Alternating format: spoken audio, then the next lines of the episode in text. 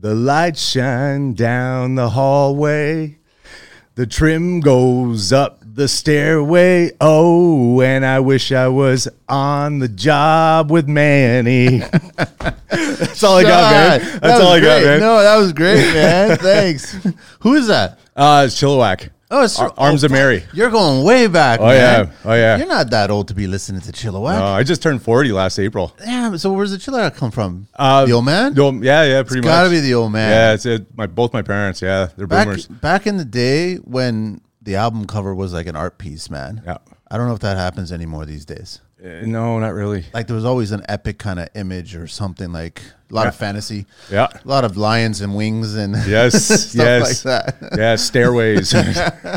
Sean, welcome to the show, man. Thanks, man. I'm Good honored to, have be you, here, bro. This is amazing to have you on the show. Thank you. Um, I, I we're gonna talk just about a bunch of I just just renovation stuff, man. Yes. Let me just shut my. Uh, Yeah, ringer no, off, no, don't worry way. about Yeah. that. It's all good. So we're, we're gonna just let it roll. You're you're GC. You do a bunch of projects. Have you tackled the whole house yet? No, not You want to? Uh, in a yeah, sort of. Um, It's kind of a yes and no, eh? it's it, it depends on on what they're what they want done. So um, mostly, um, I'm starting to expand more into general contracting, I guess you can say. Um, I try and stick to the jobs uh, that are specific to my skill. Yeah. Um, so a lot of carpentry, um, drywall. Um, so like basements are great, but then what I'll do is I have a, um, a plumber and an electrician uh, uh, in Hamilton. Then I got another set out uh, my way that um, that I'll hire for those.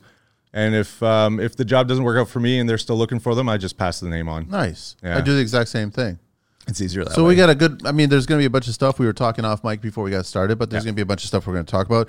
Quick shout out to Val out of New York, Brooklyn. I'm wearing his T Legacy Carpentry. Solid guy, doing great work there. So I'm always a fan. As everybody knows, I wear different people's tees while we're doing the show. Yeah. I do want to just bring up one little bone to pick because I keep finding out more information about um, this lovely Bill C20. oh yeah. So the latest that I found out, one of the developers that were, I guess, lucky enough to buy the right land now, Oh, or yeah? buy the right land at the start of the year, uh, took out a loan from a bank, hundred million dollar loan at twenty one point nine percent on land that you could not build on. Oh yeah. Why would you take out a hundred million dollar loan and then buy the land for 80 million on land that you can't build on? Yeah. But then magically, nine months later, you can build on this land. You hear that one? I read it. No way. It's out there. I believe it. So either that person is going to predict the future, Yeah. or that person had some kind of information about something that was about to happen. Maybe. Maybe influence. So the the hard thing, and I mentioned this before on a couple other shows back, is um, all this money's gone because they're trying to streamline it, which means the cities don't have the money now, Yes. which means the cities are going to turn around and tax everybody. Yep. So we go back to the lower middle class is all going to get taxed to Oh hell yeah. Oh yeah. to cover this $230 million shortfall that these key developers are going to benefit from because they don't have to pay that money now to build homes on these pieces of land that we're never allowed to build on. Yep. So yeah, keeps on talking about a shit storm just happening. So Wow. I just And wanted to share that. and it's only the beginning. Um, I um, I heard because I was listening. I listened to um, one of the Niagara Rock stations a lot, and uh, they were talking. Uh, I guess it was the was it one of the one of the politicians down there was um, complaining about um, well, not complaining, but uh, expressing that um, Complaining. um, that the average homeowner is gonna their taxes are gonna go up a few hundred bucks a year at least f- just for the first year, right? Yep. um, and all because of this, right? Because they don't want to actually take the time, and that that was part of the concern when when you were expressing to the Yeah. To that gentleman. Um, they um, it's it's all back to even we were talking about induced demand. You know, like uh, politicians have a budget and they don't stick within a budget. Well, they you know they spend it, they blow it all because they want to get it back next year and maybe then some, right? So there's no There's no accountability. yeah I, I, mean, every tradesperson I've ever spoken to, when we do have a chance to talk on the site or whatever, if we ran our businesses the way they run the city, how would that be survivable? It's not like we, we wouldn't have another job. There wouldn't be another referral. No. None of that would happen. But have no yet money. they're they're constantly being given a second, third, fourth thousand chance Yeah. to try it again. Yeah. Try it again. And then when their term is up, they're like, oops, sorry. I guess it didn't work. Mm. Yeah. Uh, but reelect me, please. Yeah, yeah. Or shift me around to another. To another city, another Yeah. department, another Yeah. whatever Yeah. that you have no experience for. And it's a shame. But and then we're stuck in the middle. Yeah, and we're trying to just learn an honest living and we're dealing with i mean i guess material nowadays are not crazy i consider it more acceptable material costs right I, now I, you know what, the I, I think acceptable is probably the best way to do it. They, um, they kind of, they kind of kissed you first before they did it, right? Mm-hmm. Yeah, You yeah, know, it's they eased you into it. Um, but yeah, it's still, it's still outrageous. And then trying to explain to the clients, you know, it's most of my most of my price, or if I'm doing the whole package, is is material. Um, and they, they get it, which is pretty good. Um, the ones that don't, i try to find someone cheaper yeah, um, it's it's about the dollar, you know, and and I get it. I'm I'm not going to knock them. Um, so I'm everyone's tight. Yeah. budgets. Yeah, would they really need especially if there's rentals or rooms in the house that are falling apart like liter- Uh, everyone thinks that renovations are designed or built even though if you do use the top-notch quality materials labor everything it still requires maintenance and eventually it will kind of start to fall apart if Oh, you yeah. don't take care of it. So a lot of homes are probably at that point where it's 20 25 years 30 years and it is literally falling apart. So now you've got vice grip on your shower handle and that's what you're using like we've all been we've seen it I've Yeah. all done it and all of a sudden you're like okay we really need to rental but now it's conscious like it's just the numbers yeah, You have to exactly. be careful right Yeah, we're getting way ahead of ourselves sean Oh, that's okay, man. i got to give up the deeds here man uh Sean Cillis right Yes, yes. and Sean Cillis renovations 12 years you've been at it but you've got a, a bunch of other history going on before that Yes. info at seancillisrenovations.com at Sean Cillis renovations on ig that's where you will find him where do we want to begin? Why do you love construction? um, Why do you care so much? I know off mic we got started, and you were like, "It's because we care, because we care, we, care." care. Um, you know what? That's a really deep question. You're welcome to the construction life. yeah, let's. Uh, you know what? Let's dive into that one. Um, you know what? I I'm gonna have to say my parents. My um, my parents were very detail oriented. Um, my my old man, for lack of a better term, actually my uncle always calls him anal. Yeah, He's just really particular. Um, tools have to be clean, organized. You should see his uh, tool chest. It's like everything. Uh, shy of- everything's got a spot. and every spot has its thing. I think I'll do that before the, the day I I'm gone. it's hard to do that. It is. It is. You want to do that. But you know what? Like you also have to have a basis for it. You also have to know. You know, I've I've I've tried, and I get to the point, and it's like that doesn't work, and then I just leave it, and then things pile up, and then you just get frustrated, and then you go and do it again, and you try and change it a different way, but it's like you don't. I don't know. I have, I don't know. If you were to, I, I, I might share this, but I mean, my tool arsenal is just, it's kind of like a massive troll just threw up. Oh, okay. and there's everything is everywhere. I just kind of like I shifted gears, focused on the show here. I want to get back into construction, but it's just like my tools are everywhere. And it's kind of like how some people say, like you're a reflection of that. If, you, if that's your environment, then Okay. you, you can't think clearly. So it's true. Yeah. It's like I can't think clearly just yet when it comes to construction. So I, I've told myself over the holiday break, I'm gonna just tackle this Good. Which is going to probably be a good two or three week project to just reorganize everything. Good. And then us, I guess a bunch of people might get some text messages or DMs from going, listen, you know what? I actually don't need 12 impact drills. Anybody want to Yeah. drill? Yeah. kind of stuff like that, right? Because you start, you know how it is. Like I literally have six caulking guns. Because you're on a job, you can't find yours. What do you do? Home Depot's right there. I go buy another caulking gun. Yeah. Then you kind of organize yourself, and all of a sudden you realize I have six caulking guns. Why do I have six caulking guns? Pain in the ass. We all go through this shit, man. But you know what though? They break down. They do. It happens. But no business needs six caulking guns unless you're doing windows every single day, I guess. But Three in each hand. then you're like Freddy Krueger with caulking guns, eh? That's the Halloween outfit. Where did, okay, so so dad was anal and he was like particular. Very particular. Yeah. Um, What was his skill set? What was his like? what- he you know what he learned um he learned early on from my uncle his older brother uh, how to do carpentry. They, um, they used to go into um, um, estate homes.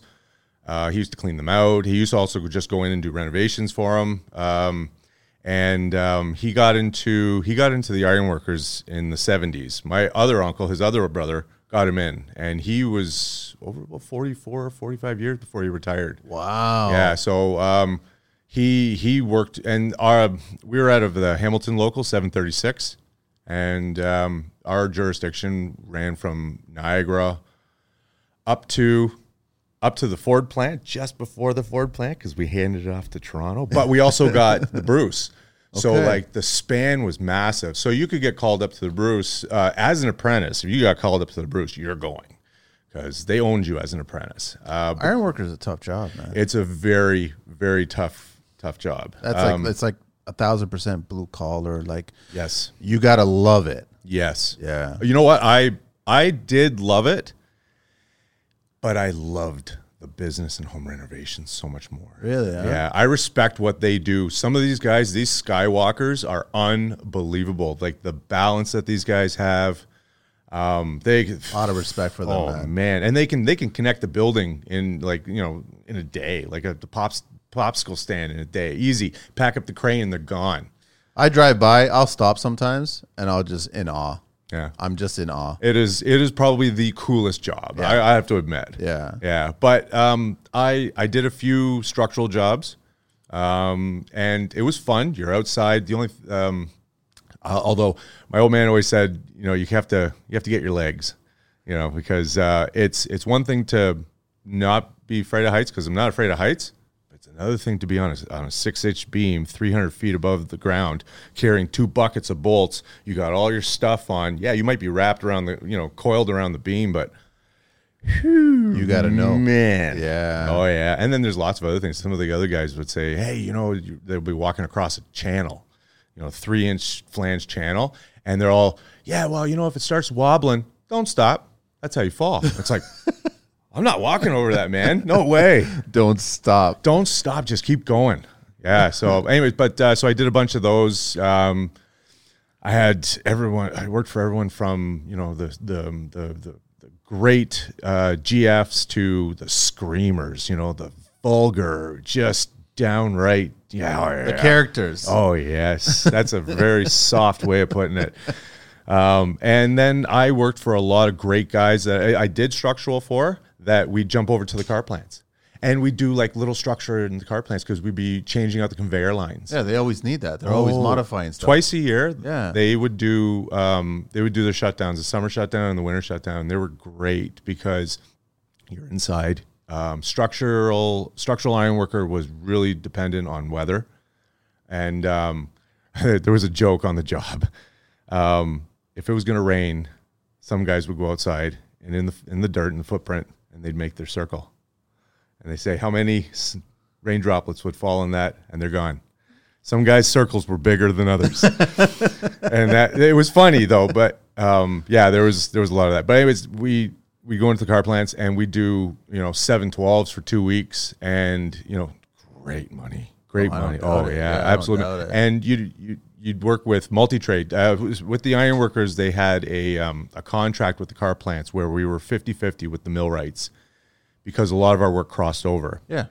And uh, so I'd be putting up structural with with some of the millwrights, and most of them didn't know what they were doing, which was which was fine. And as They're in their wheelhouse, man. and that's fine. That's it, yeah. Because when I went to go work with them, you know, changing out gears and, and conveyors, you know, I you know I, I learned. I learned from those guys. Um, and then I'd work with a millwright. I, there was this one millwright. I can't remember his bloody name, but he was a deadly iron worker. it's, it, but Old guy, young guy. no, he was young. He was only, he was only a couple years older than me. Wow. Um, and he had the full full gear with spud wrenches and the whole shebang. And he was as an apprentice. He was well, I was an apprentice. He was still showing me Yeah. how to uh, how to connect and stuff. My old man would be in the Broderson. You know, we're getting ready to fire the piece up in the air, and then he'd be like, "Okay, so now you take your spud, and you know, this is like I think of my first year or something like that, and he'd take your spud, don't put your fingers there, and or the the biggest expression I tell, oh, I also uh, I, I tell my co-op student this too, don't put your fingers where you won't put your dick, cover your ears, so that kind of thing. That's a good one. I yeah, like that. yeah. So I learned I learned that. Some guys have to stop there and think. Yeah, yeah, and that's that's an easy easy one. Um, so he was he was really really good. Uh, he was out of Sarnia, um, and um, yeah, so I was thankful for that. But uh, so I, I do a lot of car plant jobs, I worked for a lot of really good good tradesmen, um, and I still kept co- contact with them. But in the back of your head, you were always thinking, I just I, I just couldn't get into it. Um, it was it felt very lonely. Um, even though like I'm with the crew, you know, we might be doing you know 12 hour days. Uh, and then you know, like my cousin which because my cousin's an iron worker as well, so he he'd show up for the afternoon shift and he'd be the f- pusher for the afternoon shift. We'd cross over, we'd shoot shit. You know, it was all jokes Yeah, and fun. yeah.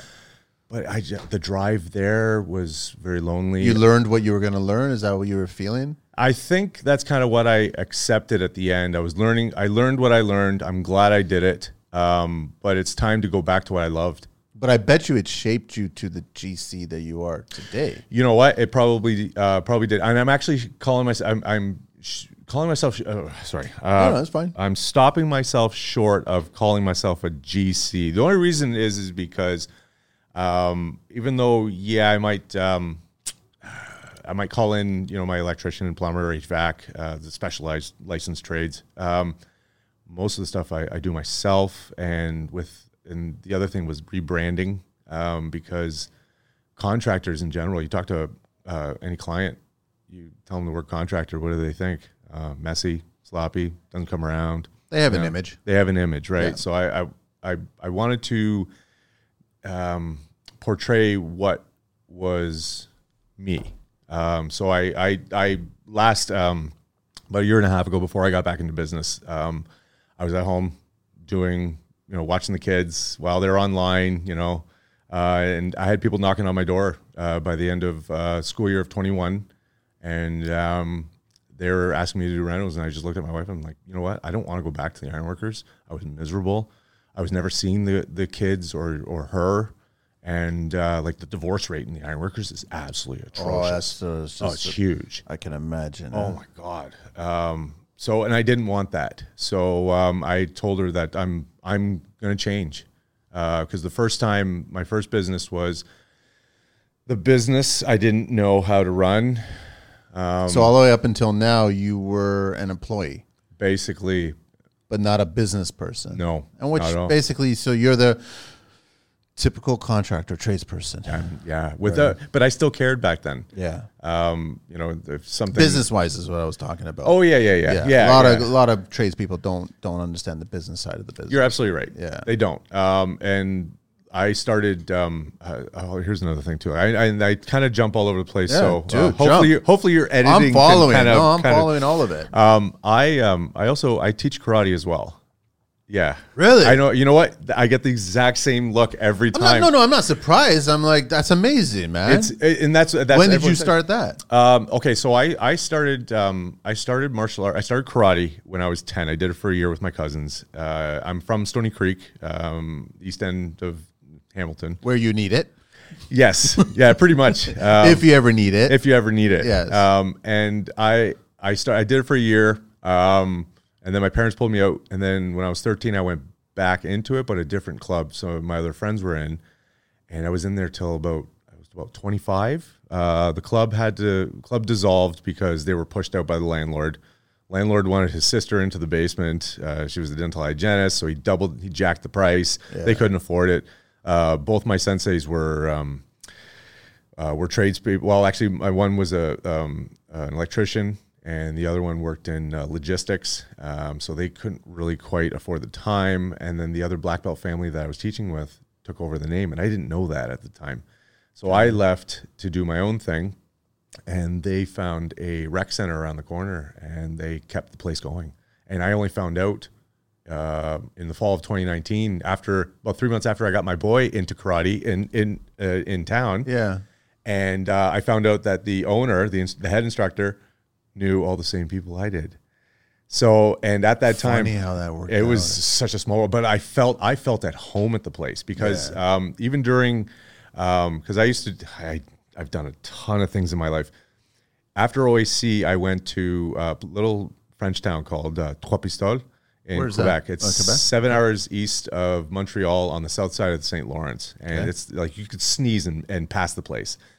And uh, it was um, a French immersion program, and it was sponsored by Western. University, uh, Yeah. Western there, and uh, so I did that. I didn't want to. My mom was over the moon. She wanted me to go because her girlfriend was like the program coordinator. My mom also did uh, silk screening T-shirts for that place, so it was a big connection. So here I am, 19, all miserable, and she's like, "We're gonna do a road trip." So she packs my sisters, me, and like at the end of uh, high school, we drive out there, and um, we get out there a day early. I meet the family because it's billet style, and um, and like when all the students finally showed up, um, it was like the best time I ever had. I did it for three years.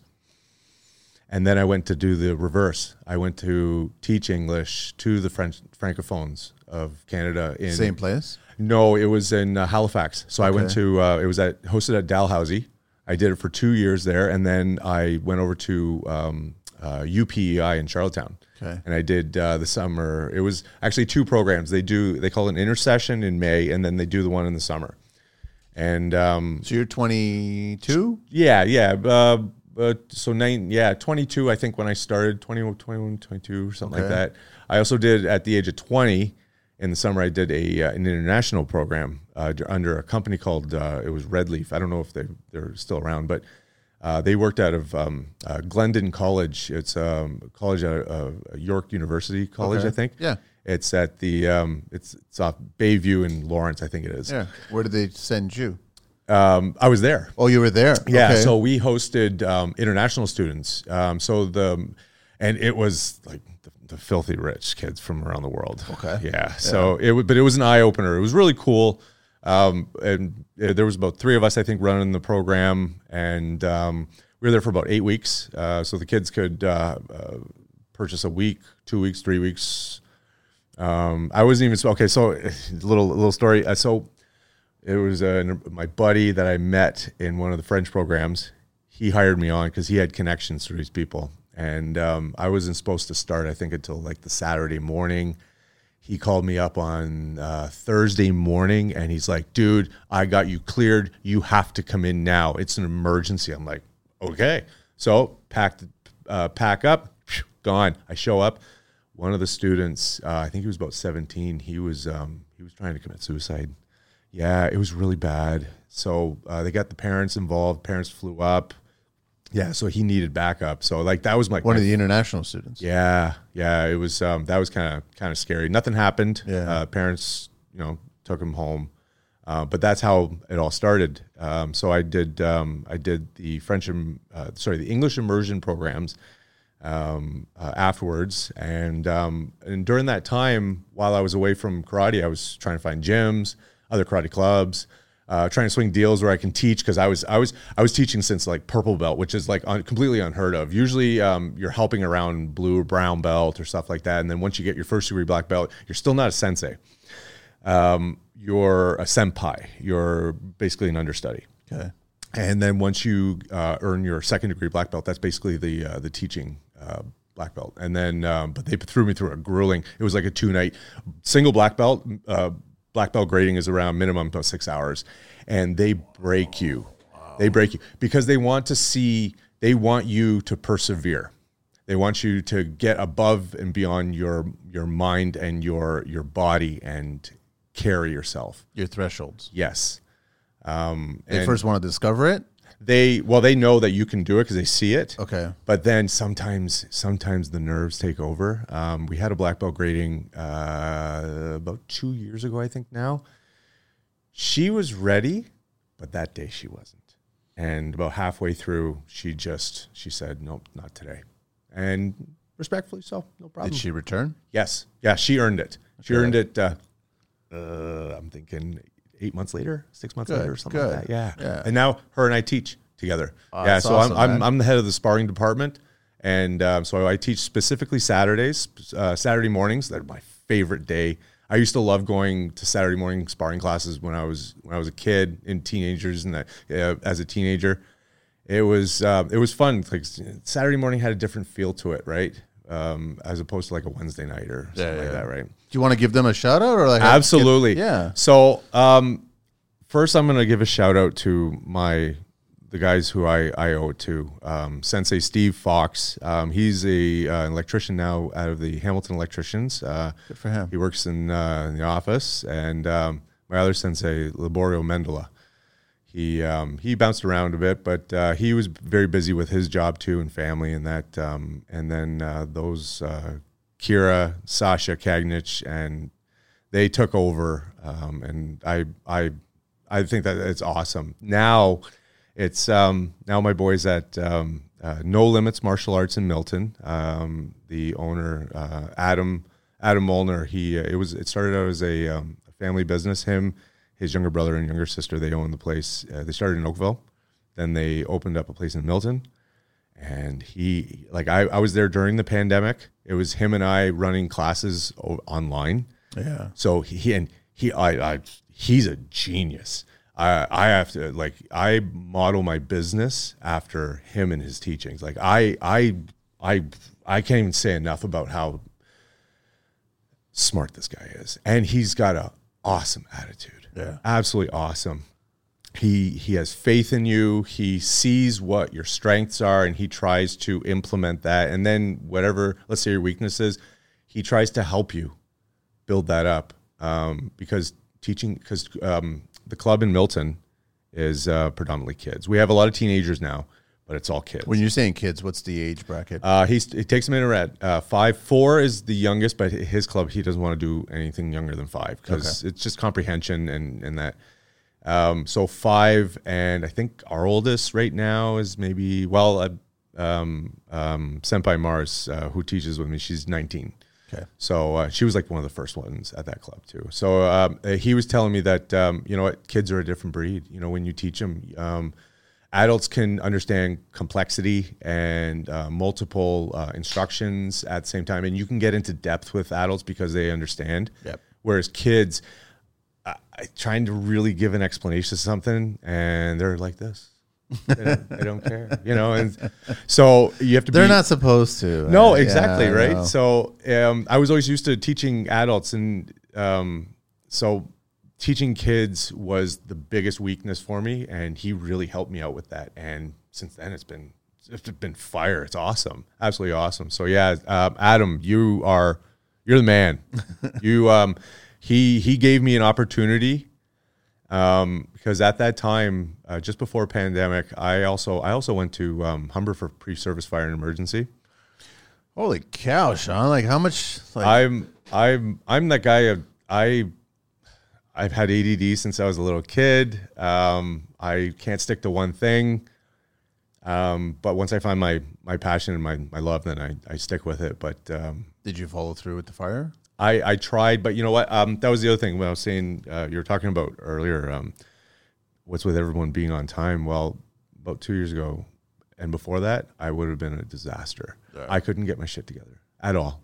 Um, I I I couldn't do it and I let it go, um, and it became too late. And now the minimum requirements are way too much. I looked back into it. Um, it would have costed me another year of uh, schooling, and I what I earned um, at at uh, college there was uh, let's say like half the program now. So i couldn't just take the other half. I had to take it all over again. Yeah, so you know minimum like 15 grand another year of schooling um, and then all that loss of work, maybe all that time away from family, and I just sat with my wife, and that's when you know that that following summer it was yeah. like, you know what, this is this is what I, I love. This is what I love doing. Um, but she said uh, she said flat out, you better smarten up with the business because I'm you know I want to see you, and um, you know uh, the money.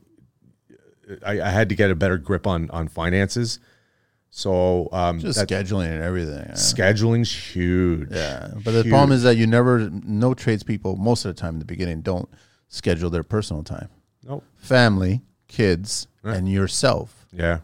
Like that You're should be a part of your. Okay, we got a bathroom this week. We got a kitchen next week. We got like family. Yeah. Significant other, your kids, and yourself. You're right it's like you have to put that into this as as cheesy as that, that may sound like you actually make the time for it but you have to make the time you have it, to and you have to figure out how that's the biggest yeah. part people can say it all they want and i said it all i wanted but um, i had to figure out how to do it um, so i i uh, i made it a rule in the beginning um, i'm not working weekends good for you yeah no more weekends I, I um, made that rule early on too try to avoid saturdays yeah. never see me on a sunday Yes, absolutely. But I, I've also uh, I got a little had a little caveat for myself. I would keep my phone available because um, I do different, right? So it's I, it's a missed opportunity, yes. But then again, I also care about what the client because um, I I do get calls from clients, and they've you know like some, some of my clients they love getting their hands dirty and doing things as well. And that's no problem. So I'll, I'll teach them things and.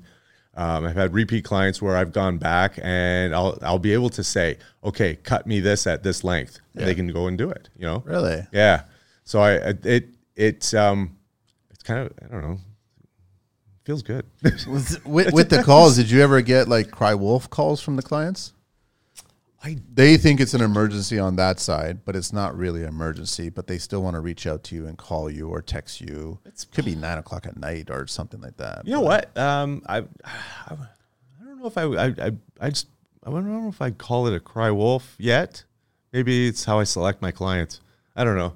Uh, but usually a lot of them because some of them are doing it themselves.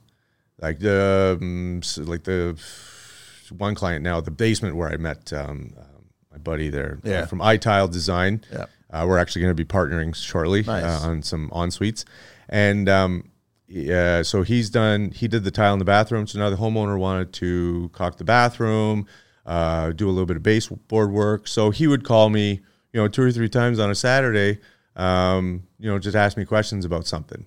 Hey, no problem. So I, you know, or just you know, the simple text and stuff, and then and then when it's done, he's sending me the pictures, and it's glory. He's proud of It's it. great, and it- I love it. You know, but he's he's the he's the kind of client where I can I can go and have a beer. I can go and hang out.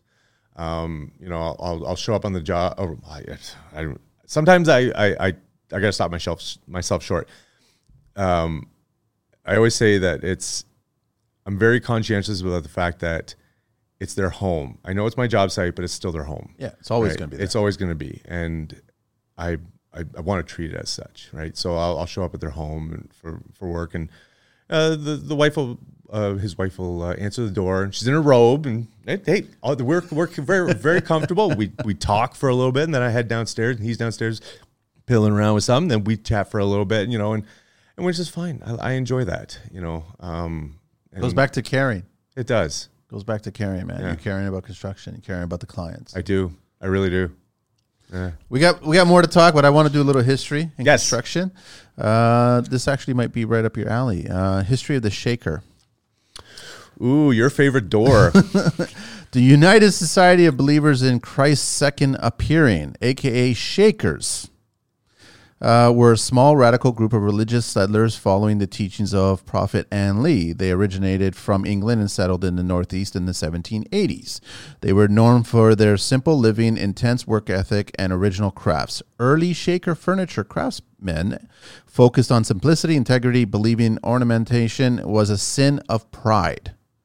Uh, Shakers built their furniture from wood in the area, such as pine, maple, ash, birch, cherry, hickory, butternut, peach, beech, uh, walnut, uh, oak, and poplar. Unlike the Amish, the Shakers embraced the, techno- the technology that increased efficiency, believing they were saving the time that belonged to God. They were among the first Americans to try mass production. Today's Shaker is one of the most popular styles known for its minimalist look. It's uh, it is characterized by straight tapered legs and wooden knobs. Interesting. I had no idea that's where Shaker came from. Hey, that's pretty cool.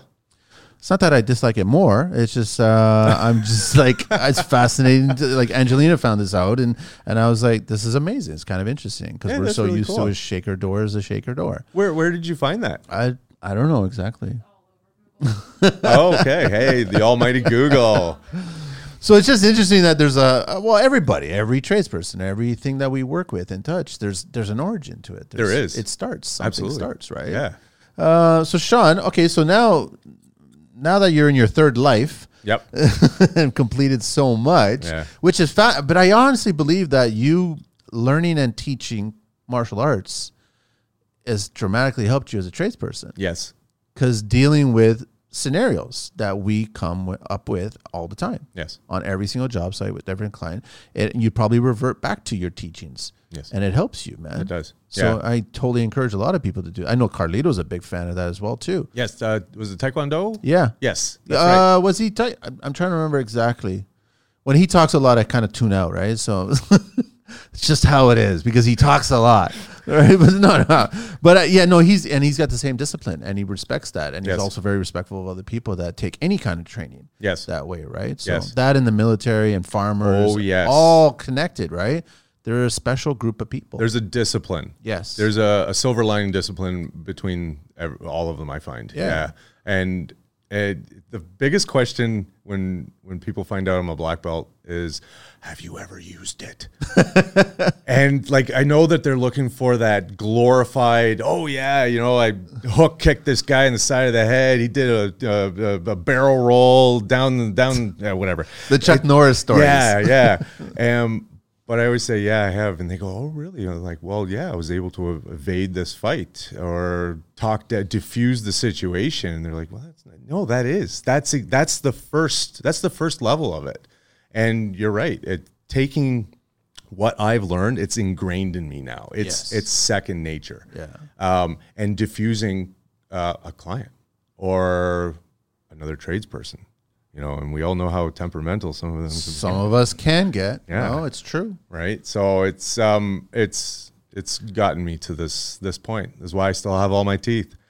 It's interesting. If a client were to ask me, and if I was uh, trained that way, I'd probably say on my last client for the last payment.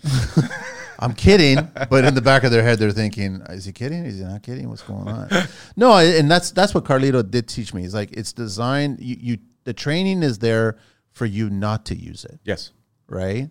That's key. Yes. So- it's not even it's not even um most people think that it's it's it was created as a last resort. It's not even No. created as a last resort.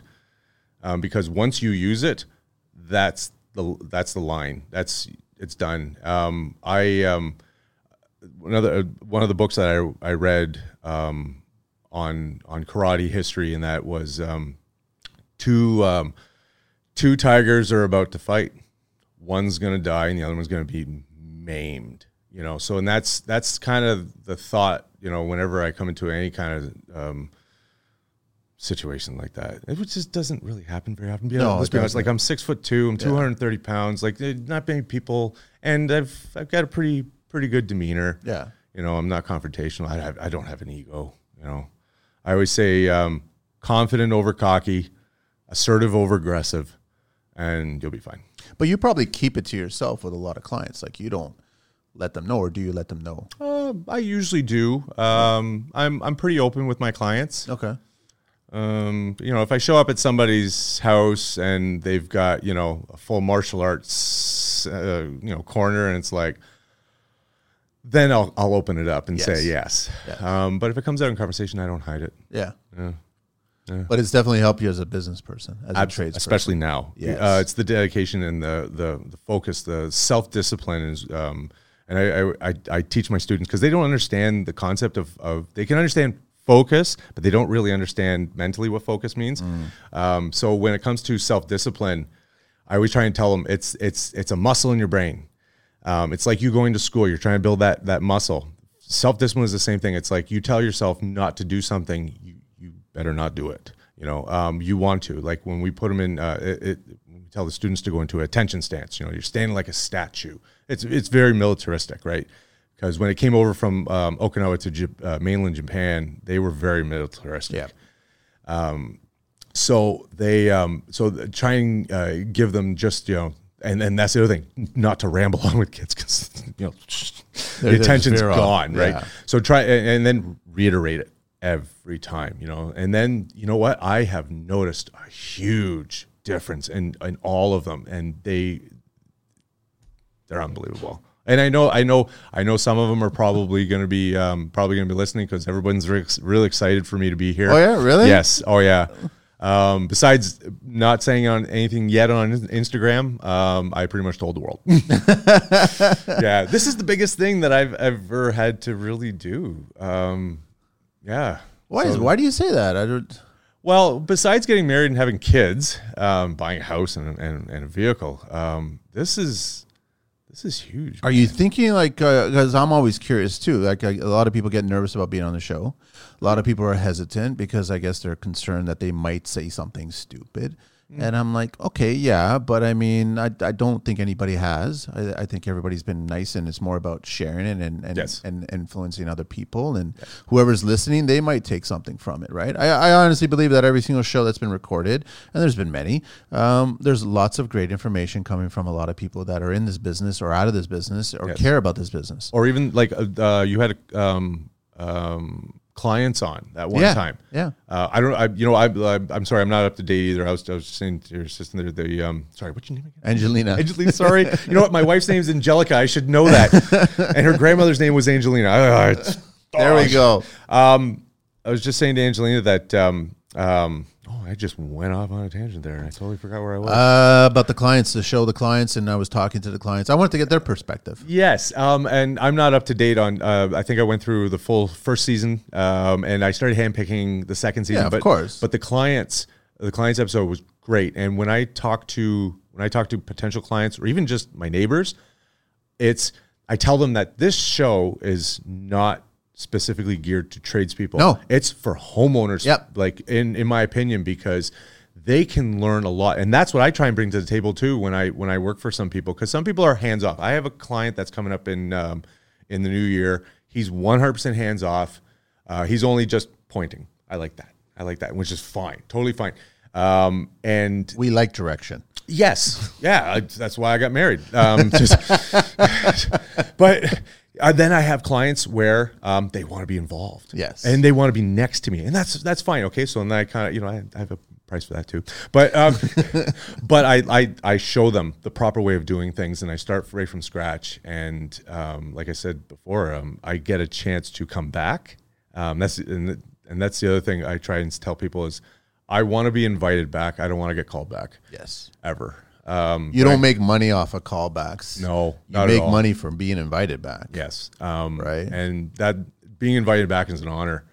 Um, but when I get invited back, and they still want to get their hands dirty, which is great because now they know more, you know. Um, and uh, but yeah, it's um, I've had clients like that too, and I know that a lot of clients listen to the show. Mm-hmm. And obviously, I, I there's a, quite a bit of truth. I don't sugarcoat it when it comes to the client, you know, construction tradesperson connection and how that relationship all works. And you know, they have their wheelhouse, we have our wheelhouse, and it's just if you're hiring a professional, I've always been, as you've heard on the show, and so many people, we're professionals. We're no different than any other professional you might deal with, right? But I've had lots of clients that I've done work for, and then all of a sudden they reach out and they'll talk to me and then they're like, listen, I want to do my own built in. Would you mind if I pick your brain? And, and I'm like, sure, shoot. Yes. And I'll give you, and I'll come by. I'll come by and I'll sit down. Most of the time, there's food and wine and lots of chatter. And I'm like, okay, food and wine, lots of chatter about construction. I'm there. Right on. And then I'll just, I'll educate them. And then all of a sudden, they're like, okay, how do you do this? How do you do this? How do you do that? And I'll give them my two cents. And then they want to accomplish it themselves, which is great. Yeah. Right. But then there's also certain things that it's like too big you know, and they're like, just hire somebody. Would you recommend somebody, man? I was going, of course, I'll, I'll recommend so many people. Yes. And then, so I, I like those kinds of, and now you're adding to a better product. yes. That's what I like about it. And you're also add, and I've learned that you're also adding to your product too because um, you um, correct me if I'm wrong. You're at the point where you can do that, um, and I want to get to that point where I can give back and not have to worry about any kind of financial anything, right?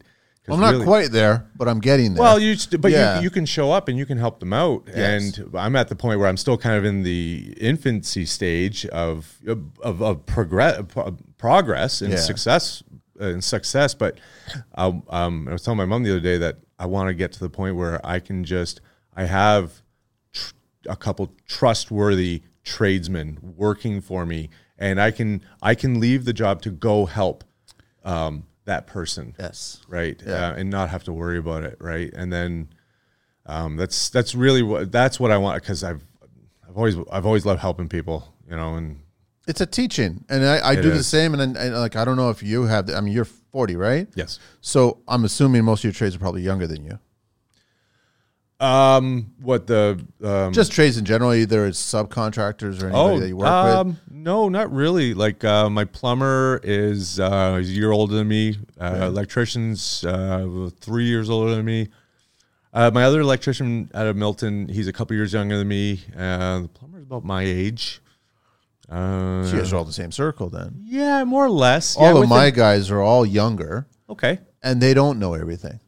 Ah, It's kind of having it's good that I mean I'm 50 one one now and I'm like it's kind of good that I've got this experience so then they think they know everything because they have access to YouTube and they have access to Instagram and oh, this is a big wake up I call. know, I know that that's a whole Yeah. other story, but I mean, there's that kind of education, and then there's real construction education. Yeah. Um. So it's just like, and then you'll teach them something. You'll share them something that. And listen, I didn't come up with everything. I didn't figure out everything. I Yeah. asked somebody else, or I saw somebody else do it, and then I maybe perfected it or advanced it or something Added your little flavor. Corn. Yeah, exactly. Something. Yeah. And that's that's what we do. And that's what I love about Instagram.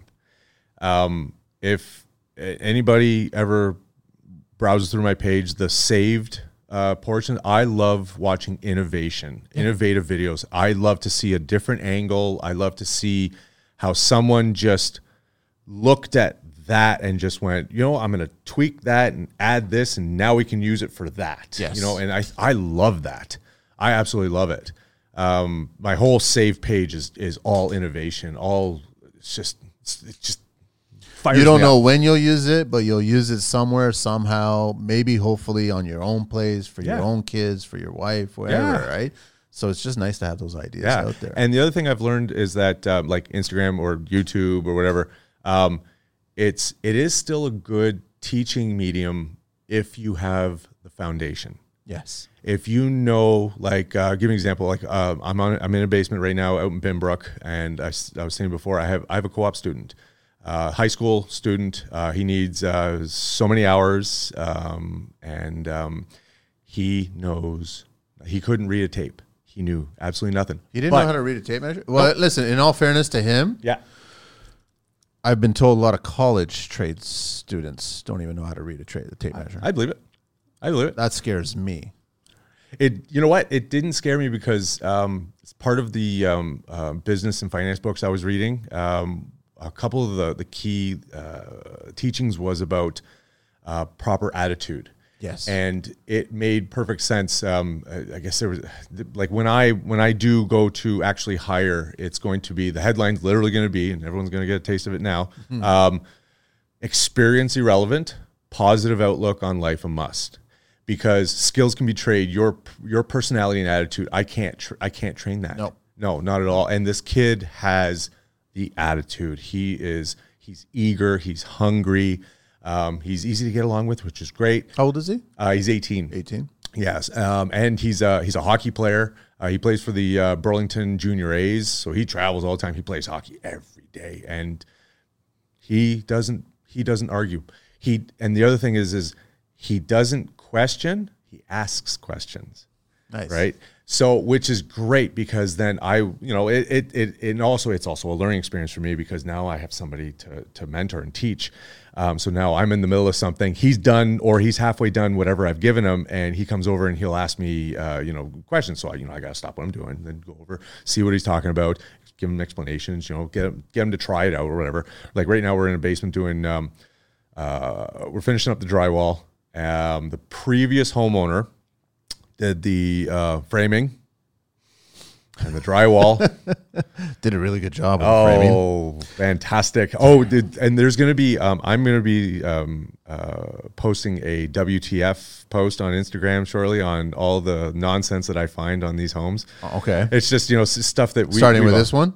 The, no, it's oh, You got I've- plenty of I've them. got plenty. I got plenty. It's just going to be probably a two or three posts, kind of just a, bu- a whole bunch of different pictures. I think you were things. mentioning about studs being screwed in with two screws, one on top, one on bottom. Yeah, and or um, you know the um, the two by four uh, slotted um, uh, lumber that they use for crating when they wrap the banding around it. Yeah. the guys studding walls or uh, with They're that. using that? They're using that. Yeah, so that's one of them.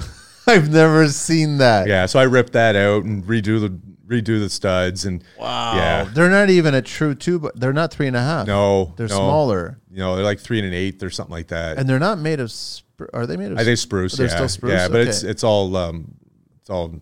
It's kindling in my eyes, man. Yeah, I, I wouldn't even burn it. It's just leave it with them. Just yeah. But so that's uh, the stuff that you're discovering. yeah, yeah. Holy cow. It does make for a good good laugh. So I show you know when I run across something, I show the kid, and I bring him over and I say, "Listen, this is this. You know, uh, first I'll say." What do you see that's wrong here? my old man, see- my see- old man used to do this to me. He goes, "What do you see that's wrong here?" And he'll be like, uh, and he, what? And so I'll show him and explain why and stuff like that. And then I'll get him to. Uh, usually, I'll take, I'll try and take the first piece out um, because a lot of it. And I remember back in the ironworkers um, when we were doing demolition, it was a different mentality. Like one thing, it's one thing to throw up a building, but when you're tearing it down, it is you have to be very specific on pieces that you take out. Isn't it more dangerous? Yes, yes, Because if you don't understand what you're removing or how you're removing it or when you're removing it, yes. And It's everything, dangerous. everything falls. yeah, You know, so uh, anyway, so I I'll take out the first piece and show him like the process, let's say, and then I'll get him to try it. You know, just get his hands dirty or something like that. Um, but uh, yeah, so right now um, he yeah, so he had no knowledge of of how to use the tape. Um, I've got him down to he's able to mark off uh, a sixteenth of an inch. okay. So he's done really well over the last two months. So he's now he figured he's figured out the Oh yeah, right? Yes. Yeah, Yeah. And um, so now we're doing drywall. So I've got him uh, uh, mud and screw holes. Uh, and then I got him. He he, he did, he's doing well. He's doing well. Is Um, he is he learning minus plus a sixteenth of an inch, or is he like on that track? Oh no yet? no! I haven't gotten him into That's that- okay, that no no! I just wanted to get him to the basics. So like um, alright. just just know what these marks are and what they're for, um, and and how to mark. Get your V mark. You know, in all fairness, I'm not I'm not kind of lowering it on him or that or blaming or anything like that. I'm just trying to think of at what point in my school were was I ever taught how to read a tape measure, and there wasn't a single point in Probably- time. It was my old man who was a bricklayer. The problem is that he was trying to show me a bricklayer's tape measure. That's Chinese. You know what I mean? So that's like that's beyond sixteenths and eighths and everything like that. Yeah. I didn't understand that at first. I finally got it. Yeah. But yeah, I mean, in, in school, they don't really stop and show you. And even when I took drafting in high school, we were using metric and we were using um, uh, a tri ruler, right? So Oh, yeah. and you you've got all the different ratios and and that I kind of grasped. All right, but that was kind of different as well too. But an actual physical tape measure with an imperial count on it, Mm-hmm. Nobody's ever stopped me to show me that, right? Interesting. So it's kind of interesting that I'm I'm I'm not surprised that he didn't know it at that age. I'm not either. Um, Yeah. And um, you know, not knocking the Sparkies out there, but he wanted to be an electrician. But now good he, money. Now he doesn't. He doesn't Now that- wanna do it? Nope. Now that he's in with me, because He's loving the car. He's loving the building part of it. the um, because I've I've rebranded myself to a multi trade specialist. So um, and that was back where I, I tried uh, getting away from that whole contractor idea, right? Yeah, yeah, The, um, the one thing I've learned is that, or I've read about, is they call it the craftsman cycle, where the guys come in, they say, you know, they promise the moon, they take a retention, they do about a week or so worth of work, and then they jump to the next job, take a retention. This is a big cycle, and then they do all this. And they just keep on showing their face uh, wherever someone is barking the loudest. Yeah. But that's not the best way to run a biz. No, not at all. It's actually the worst. It is. It is. Um, they don't have any grasp on finances, the um, integrity. Uh, the, the list could go on. But what I uh, I always try and express to the client is how I'm different. Um, I I show up when I show up, or uh, sorry, uh, I show up when I say I show up. Yeah. Um, and I stay. I stay till it's done. Um, the only time I may have to leave is if there's an emergency or um, if like because now the pandemic's made stuff really tough to get a hold of, right? Um, so if there's a delay in materials or anything like that, um, but no, I, I'm, rest assured I'm I'm not leaving until it's done. Are you doing one job at a time? Yes. I was like that in the very beginning too, as well, and then I kept it going as far as I possibly could. Um, it is challenging, but you do get a lot of tradespeople telling you how do you kind of make money that way because you've got to juggle more than one. I guess they look at it more like, which I don't agree with that whole circle where you got four jobs going on. That means you got four deposits going on. You got four draws going on. Yeah. Sure, but now you've got four projects that you have to manage and make sure that's all going on. And hopefully, your second project is not feeding your first project, and your fourth is not feeding your and third. that's usually what happens. Yeah. that's the Peter Paul thing happens very quickly before you even realize it. You blink and it happened. It's Yeah. happening. And that's um, I never did that before, even in my first business. Um, I stayed till the job was done. Yeah. But I still didn't have a grasp of finances back then, or just a business uh, uh, mindset. Um, but uh, yeah, it's um, it, as long as you know um, you know how you work, you know what you're getting into. You're not biting off more than you can chew, and you can um, estimate down, you know, to to a fine point um, how long the job's going to take. Yeah. Um, you charge That's experience. That's experience, yeah. Um, that's still um, because I, you know, like like this one here. Um, uh, there's nothing out of the ordinary that I'm finding on the job, but I'm finding some things that are taking a little bit longer than normal. But I'm not going to go back to the client and go, "Hey, you owe me more money." You know, that's on me. You, know? have to weigh it. You have to look at it and go, okay, well, I mean, I'm going to go back for 200 bucks. I'm going to go back for 500 bucks. and what's that going to do? It's just going to sour everything. Yeah, exactly. You know, and I'm not learning from it because now I'm worried.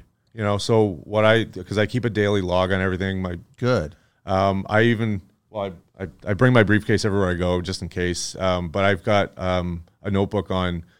I'm writing outstanding operating procedures on labor. Uh, I'm starting in administration as well because of how I run the office. Um, you know, it's just a room at home, but um, I have everything. Still an office. It's still an office, and it still functions as one. Um, so I've got my cork boards; they're all sectioned off. Um, I even got into. Um, I've, I've I've got like 19 different accounts, um, and everything has a purpose, Yep. uh, percentage, Yep. um, and um, it's just uh, You're running a business. I'm running a business. Where'd you get this, Sean? Though, like, where'd you get? How did you? Did you read something? Yes. Okay. Um, so going back to uh, Adam, Adam, um, my karate partner, he Yeah. He started reading these books called Profit First by uh, Mike Michalowicz. Okay. And um, so he um, during the pandemic, while we were teaching online, we'd have a little bit of a lull in between classes. So I just kind of, you know, he's you know busy away, and I just ask him, you know, like uh, how you know how how are you getting into this, you know, and how are you doing this, and he he tell me, and you know, read this read this book, check it out. So I did. So I I started with. Um, Profit First for Contractors, written by uh, Shawn Van Dyke, and Yep. he's um, he's under Mike Michalowicz. And um, then from there, I start. I bought uh, the Toilet Paper Entrepreneur, Pumpkin Plan. I just I'm I'm probably about nine different books deep. I even bought actually the very first book I bought was Rich Dad Poor Dad. Everybody should read that. I think so because it's not. It doesn't give you a clear path. Um, it's anecdotal, but it gives you a. It gave me. It gave me a clear sense of what the other side was like, um, and how I, you know, that whole expression of "I've been doing it for thirty years." Well, you've been doing it wrong. Wrong. Yeah. So, uh, and I've been doing it wrong. Um, and, and by the way, all these books that you're mentioning, they're all relevant to construction. yes. They may not necessarily be directly construction um, content, but it's all relevant to the business of construction. It's just a Absolutely. different widget. That's all it is. That's all it is. yeah, Yeah. simple as that. Yeah. So he um, he told me about the books, um, and it's been a firestorm since. Um, and it's mostly all audiobooks. I bought a couple um, uh, paperbacks, mostly stocks and stuff like Yeah, that. So I got yeah. into them as well, uh, investments. But you're driving around. You're in the truck. You're you're like going to a job site, coming up, picking up material, going to clients, leads, estimates. Yeah. Have that stuff going on instead of the latest Chilliwack. Yeah. Exactly. I'll save Chilliwack for on the job. You know, and you know, um, and It's good that you're doing that. It's amazing that. You, and then are you spreading that with the co-op kid? Yes. Okay, so he's kind of getting because it's it's too easy for us tradespeople to have someone new on the site and just be hundred percent construction on the hands and tools and all this other crap. There's the mind part of the business, man. Mm-hmm. Yes. like you got to kind of sprinkle that in there as well too. I and I think that's what's different about the old dogs. They were all about the skills on site. They weren't so much about running the business. Mm-hmm. But I think all the new dogs, they're all about both sides now. Yeah. and they're The- trying to share both. Sides. There's sides. a lot more exposure to um, nowadays because there's a lot more successful people. I Yes. think maybe because of the social media aspect. And back then, things were kind of black and white. I guess you know the you know the old boy go to go to work. He do you know work his hands to the bone, come home, dinner was ready. You know that you know the, the, the old way, right? Yeah. Um, but now it's uh, even my wife because like when I came when I met my wife, um, she was she had a very good financial you know stability. She you know she owned her own home first. Um, you lucked out. I, I, you know, what, I did luck out, and this was the second time we dated, so I got really lucky and apologized. but um, she, she had a really good um, uh, financial uh, discipline, and um, she was the reason why I was able to have credit. It was un- I didn't have credit before. In my twenties, were a mess. Yeah, we I all are. disaster. We're and not only just just financial. It was there was a lot of bad choices in my twenties. So I cleaned up. I smartened up, um, and that started with her. So I owe her everything, absolutely everything. and now it's adding to the business. Oh, is it? Successful business. She can see it like she, she every second Friday. She's like, "Yay!" So the ultimatum worked. It did. It totally It worked. It worked. Yeah. Let me do a little OBC talk here. Yes. Again, up your alley, I think, because uh, I think on mic or off mic, you told me about uh, the business that you had, right? Uh, panel type underlaying uh, for flooring. Uh, panel type underlay uh, must be used under ceramic tile uh, with applied adhesive. Resilient flooring on wafer board or strand board. Resilient flooring, uh, parquet flooring, ceramic tile, felted synthetic fiber, floor, floor coverings, floor coverings or carpeted on. Lumber subflooring or panel type subflooring with sub unsupported edges. Panel type underlay must be at least six mil thick. Uh, panel type underlay must be fastened with staples, uh, groove flooring nails or spiral nails spaced 150 mil apart uh, to 200 mil. Uh, nails must be at least 19 mil long for 6 mil underlay. Really, it must be three quarters of an inch for 6 mil, quarter inch. I guess that makes sense. Yeah, I guess so. Yeah, because if you're using all, um, what are those boards called? Those sheets of um, quarter inch poplar sheets of ply that are 6 mil. It's um. Trying to remember That is right. You're using three quarter, which is 19 mil, Yeah. to secure that. Yeah. I can't remember the name of those boards. Yeah. You do it for before you. It's prep for uh, vinyl flooring or prep for vinyl linoleum and stuff like that. It's all prep for Yeah, that it's, stuff. that's that all compressed uh, Yes. stuff, right? Staples must have at least 1.2 mil shank. Uh, diameter or thickness of 4.7 mil crown be at least 22 mil long for 6 mil underlay uh, or 28 mil long for 7.9 mil for gradient underlay this is a lot of stuff that i haven't done Jeez. i never got into any of that stuff You know what? I'm I may have to get um get copies of those because those. Well, you know what, and I'll say this, and I'll correct it as well too. That I mean, we I, I got to still do. Uh, I got to show a post on. Well, I don't know how this is all going to work because uh, uh, tracks.co co. She's always correcting me because I kept on saying .com or .ca, but um, there's a website. There's going to be a show coming out, and I'll, I'll tell you right now, and everyone's going to quickly learn. You can get all your building code information online oh, sweet. the whole thing. Type it in, search. It'll give you everything that's connected to it. Good. And it'll give you all the tables. It'll give you all the hyperlinks. It'll give you everything. Good. So tracks.co.co. Okay. Uh, you can go on there right now and sign up. It's a monthly. And then, uh, so we did a show with them. We're going to post a show. And they walked us through the whole thing, the app and everything. Okay, right on. So it's like you don't need those big books anymore. Uh, you need that website now. Good. So that's where we're getting a lot of this information about the OBC, which is you know relevant to other people across the country. Oh, absolutely. But they're also doing codes for every province here and territories, okay. All right. which is very very cool. So Nice. they started with OBC with the Ontario Building Code. Good. Start at home.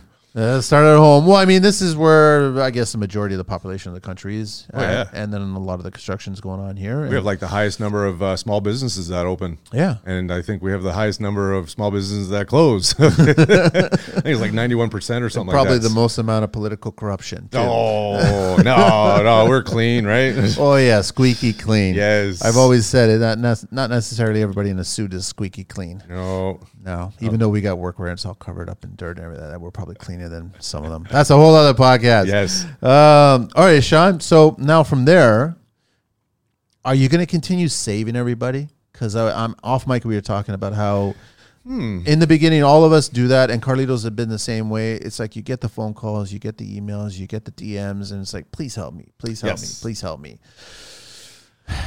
You know what? I do because I enjoy it. You enjoy I it? I enjoy the challenge. Um, I enjoy. Um, I don't know. Maybe maybe it is part of an ego thing, a fulfillment thing to it's help not. people. It's not. I, think you, we look at it like we have skills. yeah. and it's it's not that you walk in there with your chest pumping and I Oh, can yeah, I yeah. can save your house, which I can save your family. I can, no, it's like you've got this experience and this knowledge that you can Share. share. Yeah. So it's like you're helping them out whenever you can, right? Yeah. But I think the more you grow and you learn, and I mean, I've sh- I've shared my, I've taught a lot of guys. You know what I mean? Like you get on site and you just you just teach them, right? The show is teaching all the time, right? Yes. It's just I, it's got to get to a point where I can't be everywhere, and it goes back to your point about how you've got to schedule time for your family and you got to be organized. So That's it's true. like I've got my personal life as well too. Yep. Uh, so you got to make time for that. That's true. Yeah. Um, I I do enjoy it. Um, I don't know. I never thought about that. Uh, I probably will keep it. Um, only because as I scale, um, and I do because I, I I do cu- I do a small amount of custom work. I have a custom railing job coming up. Um, I, the problem right now is sourcing out materials because the clients want um, uh, they want uh, like a branch style, like a hardwood branch style railing. Um, they were in. They do a lot of world traveling, and they were in Japan. they oh, They saw it in Japan. yeah. Um, but um, I started with, I, I talked to uh, building inspectors, home inspectors, and um, they just gave me the same spiel. As long as it's, you know, so and so, 36, high, 42, uh, spacing, yeah. four inch bit. Yeah. Uh, so I thought, you know what, I'm gonna run with that because I've built um, railings before, so I'm I'm okay with that. I'm just gonna go uh, peg and hole style, but I gotta go hardwood. Now it's sourcing. It's gonna be sourcing the materials, um, and they know that. You gonna turn your own, or are you gonna get someone to turn them? I I don't know yet. I want to find the stuff first. Have they Um, shown you a picture of what? uh, no, actually, I did. Uh, They Okay. showed me. They showed me a really rough picture of, of where they were, where they saw it, and it was really blurry. So I I just started I, back to the almighty Google, and um, like a lot of my jobs, I, I you know I, I'll I'll I'll take a whole whack of pictures. And then they might like, you know, the railing on this one, the newel post on that, maybe the spacing on the spindles or how the design, you know, and then I just kind of put it together. Um, I did that with a few clients um, in Milton. One particular, um, they wanted this uh, like a pergola style uh, uh, bench in their backyard, Nice. and um, they didn't know where to start, this and that. So I, you know, Googled a whole bunch of pictures. I sent it to them, and they picked out the stuff they wanted. Then I drew it up on graph paper and all in, you know, plan view and all the full sh- shebang and uh, You hard drew it, like you pen, paper, paper. not compute, not SketchUp. No, Not- no, old really. school. Yeah, that's how we learned in, in trade school. Okay. Yeah, how to do it. Yeah, I don't, I don't, I, I'm actually starting to look into um, um, 3D renderings. Okay. Um, but uh, no, I, I did it all uh, by uh, pencil and paper and ruler, and I measured each of the squares, and so everything was scaled, and um, I was able to figure out my material list. Um, I had the plans with me while I was fabricating it on site. It took me two weeks, um, and um, it, they still love it. They still absolutely love it. It's it's So it's got it's got a bench and it's got a, a, a like an on a canopy over it. yeah, it's uh, it's actually it's on my Yeah? on my post too. Nice. One of the earlier posts, um, but uh, yeah, and it's storage too. So the three uh, three benches come up, and I put um, um, I keep wanting to call them hydraulic arms, but they're not the hydraulic, but they're the slow close arms on them, uh, just because they have a daughter too, and they don't want to get you know trapped Pinch. and stuff. But Yeah. they you know they store all their winter and summer stuff in there, and they wanted a little hideaway because the sun came around the backside, and they wanted to be able to pull up the dining Nice. table on the deck and eat there if they wanted to, or read a book or fall asleep, you know. But uh, they still absolutely love it. What was So the wood that you ended up using? It was straight pressure treated. Okay. Um, and um, yeah, they finished it themselves afterwards. Yeah, so that was that was also a good trade off because I didn't I didn't want to finish it. I just didn't want to, you know. And but they were they were adamant that they wanted to do that, and I said that's fine. Uh, I'll build the thing and have at or have So how did you price that, Sean? uh, hourly. Just did it. At, you you guesstimated that it was going to take you this much. about a couple weeks. Um, I priced out the materials to the dollar, um, and I went straight local. Um, by the way, um, shout out to uh, Lumberville and uh, Milton. You guys Nice. are awesome. Um, every no one can say enough about these guys. Pasquale, who owns the place, he's owned it for I don't even know how long. They're a mainstay. The quality of of service there is absolutely unbelievable. Um, I can't say enough about that. So it's the only shop that he has, the only store. I think it's the only shop that he has. Yeah, and I he's love a that busy that, dude. Yeah, I love that they survived. Yes. I totally love that they survived. Yeah. and they continue. and they still have a whole huge crew, big big yard, uh, constant. Uh, everyone's going in and out. Everyone talks about that place, how great it is, and so they've done well. So I so I sourced it out from them right down to the dollar. Uh, the homeowner and I we went to go pick it up, um, and he helped me on the first day with the augering, and after that it was all me. So, um, but uh, yeah. yeah, but that was hourly. That was that was hourly because I, I told him I said I've done it before. Like I've, I've built, the, you know, obviously it was a little bit on the different side, but uh, I, I just told him, you know, it's going to be this much hourly. I figure give or take about a couple weeks. Uh, so they have uh, they have an idea. But then you're also coming across like these these WTF sh- projects that you're going to be sharing soon. Yeah, Just certain things that just come up that just straight up. we've all done this. Like you kind of scratch your head going, how did you figure out to build it that way? Or why did you throw a thousand nails into that three inch baseboard? Yeah. like the piece is only this big and it looks like a bed of nails. It's like, what are you doing? It takes longer sometimes when you, you try to calculate. Like it actually takes longer to do it that way than it is to do it the proper way. Yeah, So why not just do it the proper way? That's where But I efficiency guess they don't in. know the proper way. that's the thing. I don't think it, it whether they know it or they don't or they don't care. I try and stay away from that. Is probably check all the boxes. That's what I'm thinking. That's, That's all it is. Check all the boxes. Yeah. I want to figure out because I'm always trying to figure this out. What color tool are you? But I'm leaning towards. Blue. Are you really? I love Bosch. Absolutely love Bosch. Now you guys are I- far and few, right? Because I'm the only one, and there's a handful of others. But the know- majority of people are DeWalt. I okay, so um, I'm not going to knock any um, any company, No. um, but I've never had a good experience with DeWalt. Not one thing I've used or purchased has ever worked. I got a funny story. To So, um, so ahead. that's what that. Um, when it comes to other things like um, like Ridgid, I got a few Ridgid things, um, like their vacuum. I still have their vacuum. That vacuum with the wide hose, yes, it's indestructible. It is okay. So when I first opened up in 2010, I um, Home Depot had one of those special sale They on the, do. on the six gallon. It was thirty dollars at the time, and they had like two of them left. I bought it. It just crapped out last February, Mine's still going. and you know what? It was just the um, it was the the brushes, and I'm going to switch the brushes out. Now I've got two because I got the, I bought the big 16 gallon. It's a good vacuum. they, I don't know what it is about that vacuum, but it is a good vacuum. Yeah. Wet, dry. Yeah, You could even go wet and dry and then just empty it out. It's just sludge, but it's a good vacuum. it's all good. That's why we have the punks, right? another sorry, another Sean sent me a picture. He was at Home Depot. Sean Taggy, uh, he listens, and uh, he sent a picture of one of the aisles, and it said picture hangers, labeled. yeah. And then he just said, "Manny, I went down the aisle and I didn't see a single Dewalt there." so I just started laughing. I sent it to Carlito. I sent it to a few people, and I was like, "If you listen to the show, you kind of get that joke at Yeah, that yeah. point." But okay, so you're Ridgid uh, Bosch. Bosch, predominantly Bosch. Um, all my uh, impact drivers and drills are Bosch. Um, so I, I all, all cordless. Um, my my I bought the um, Power Box, um, uh, the big big Bluetooth speaker. Oh, the radio. Oh, yeah. I don't care what anybody says. The best radio on the market. It is. I don't care what anybody says. DeWalt's is not better. Milwaukee's not No. better. Makita's that little lunchbox looking thing. Yeah. I don't understand that look of it. Whatever. Yeah. Bosch's Cube Power Box thing is amazing. it's it the technology in it's awesome, Yes. and I think I got that thing about three or three years ago when it, that version came out. Have you broken your uh, receptacle covers? nope.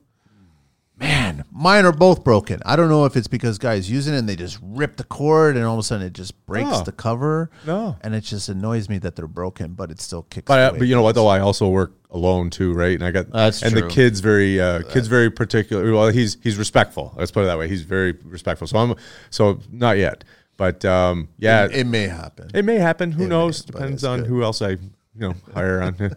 but uh, yeah, Bosch predominantly. Um, and uh, just recently, like I'll be cruising through Home Depot and I'll look over. There's a clearance section. Cruise in, and I was I was in Hamilton heading up to the job. I was had to pick up something, and I saw the glory, the Starlock brushless multi tool for ninety nine dollars. The 12 or the 18? The eighteen volt. Why were they selling it so cheap? I don't know. Was there something wrong with it? No, In the box still? in the box. It was just authorized. Why are they the- selling it so cheap? I don't. I, oh, slow moving. That's what it was. It was slow moving. So from two two thirty down to ninety nine bucks.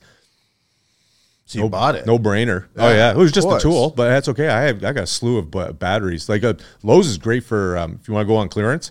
Home Depot not so much, uh, but I find Lowe's is great for uh, clearance tools, uh, especially like when you know, you're working with tight margins and stuff like that. But uh, yeah, uh, I think Lowe's had a big sale a few weeks ago on Lowe's is disappearing. Yeah, they got bought out, right? Yeah. So you gotta get all going to disappear. So um, maybe it's a good opportunity for everybody to walk in and see what's going on. That's yeah. You're going to see a lot of yellow tags on stuff. yeah. Yeah. Starlock's nice. It's great. Just keep your thumbs away from it.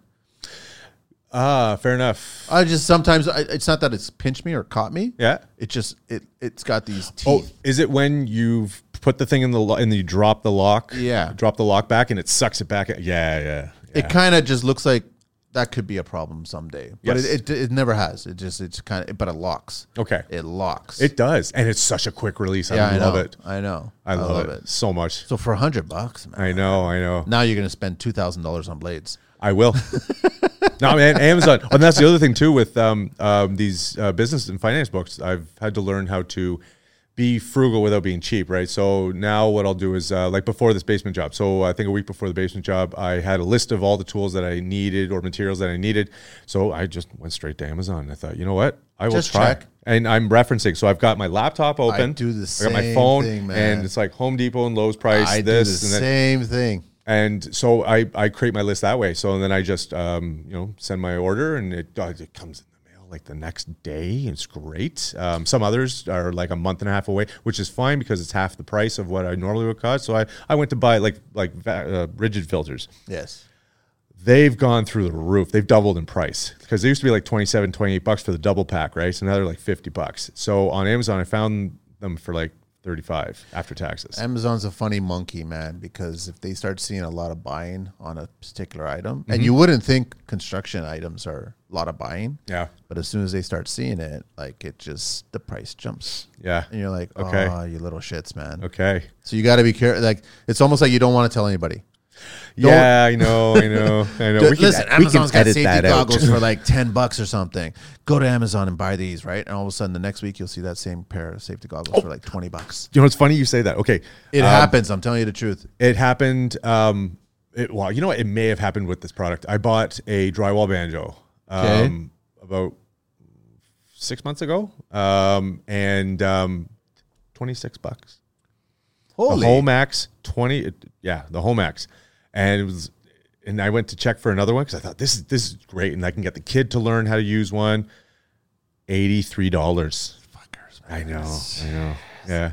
They do it on purpose. Yeah, yeah. I but know. you know what though? I find that Amazon's kind of it's they're out to lunch when it comes to pricing because sometimes you can see something that's that's like you know twelve times the price, right, of what it normally is. But then you know six months later, it's like almost half the price. Did you ever get a Bosch? Uh, is it uh, 18 amp, the bigger brick battery?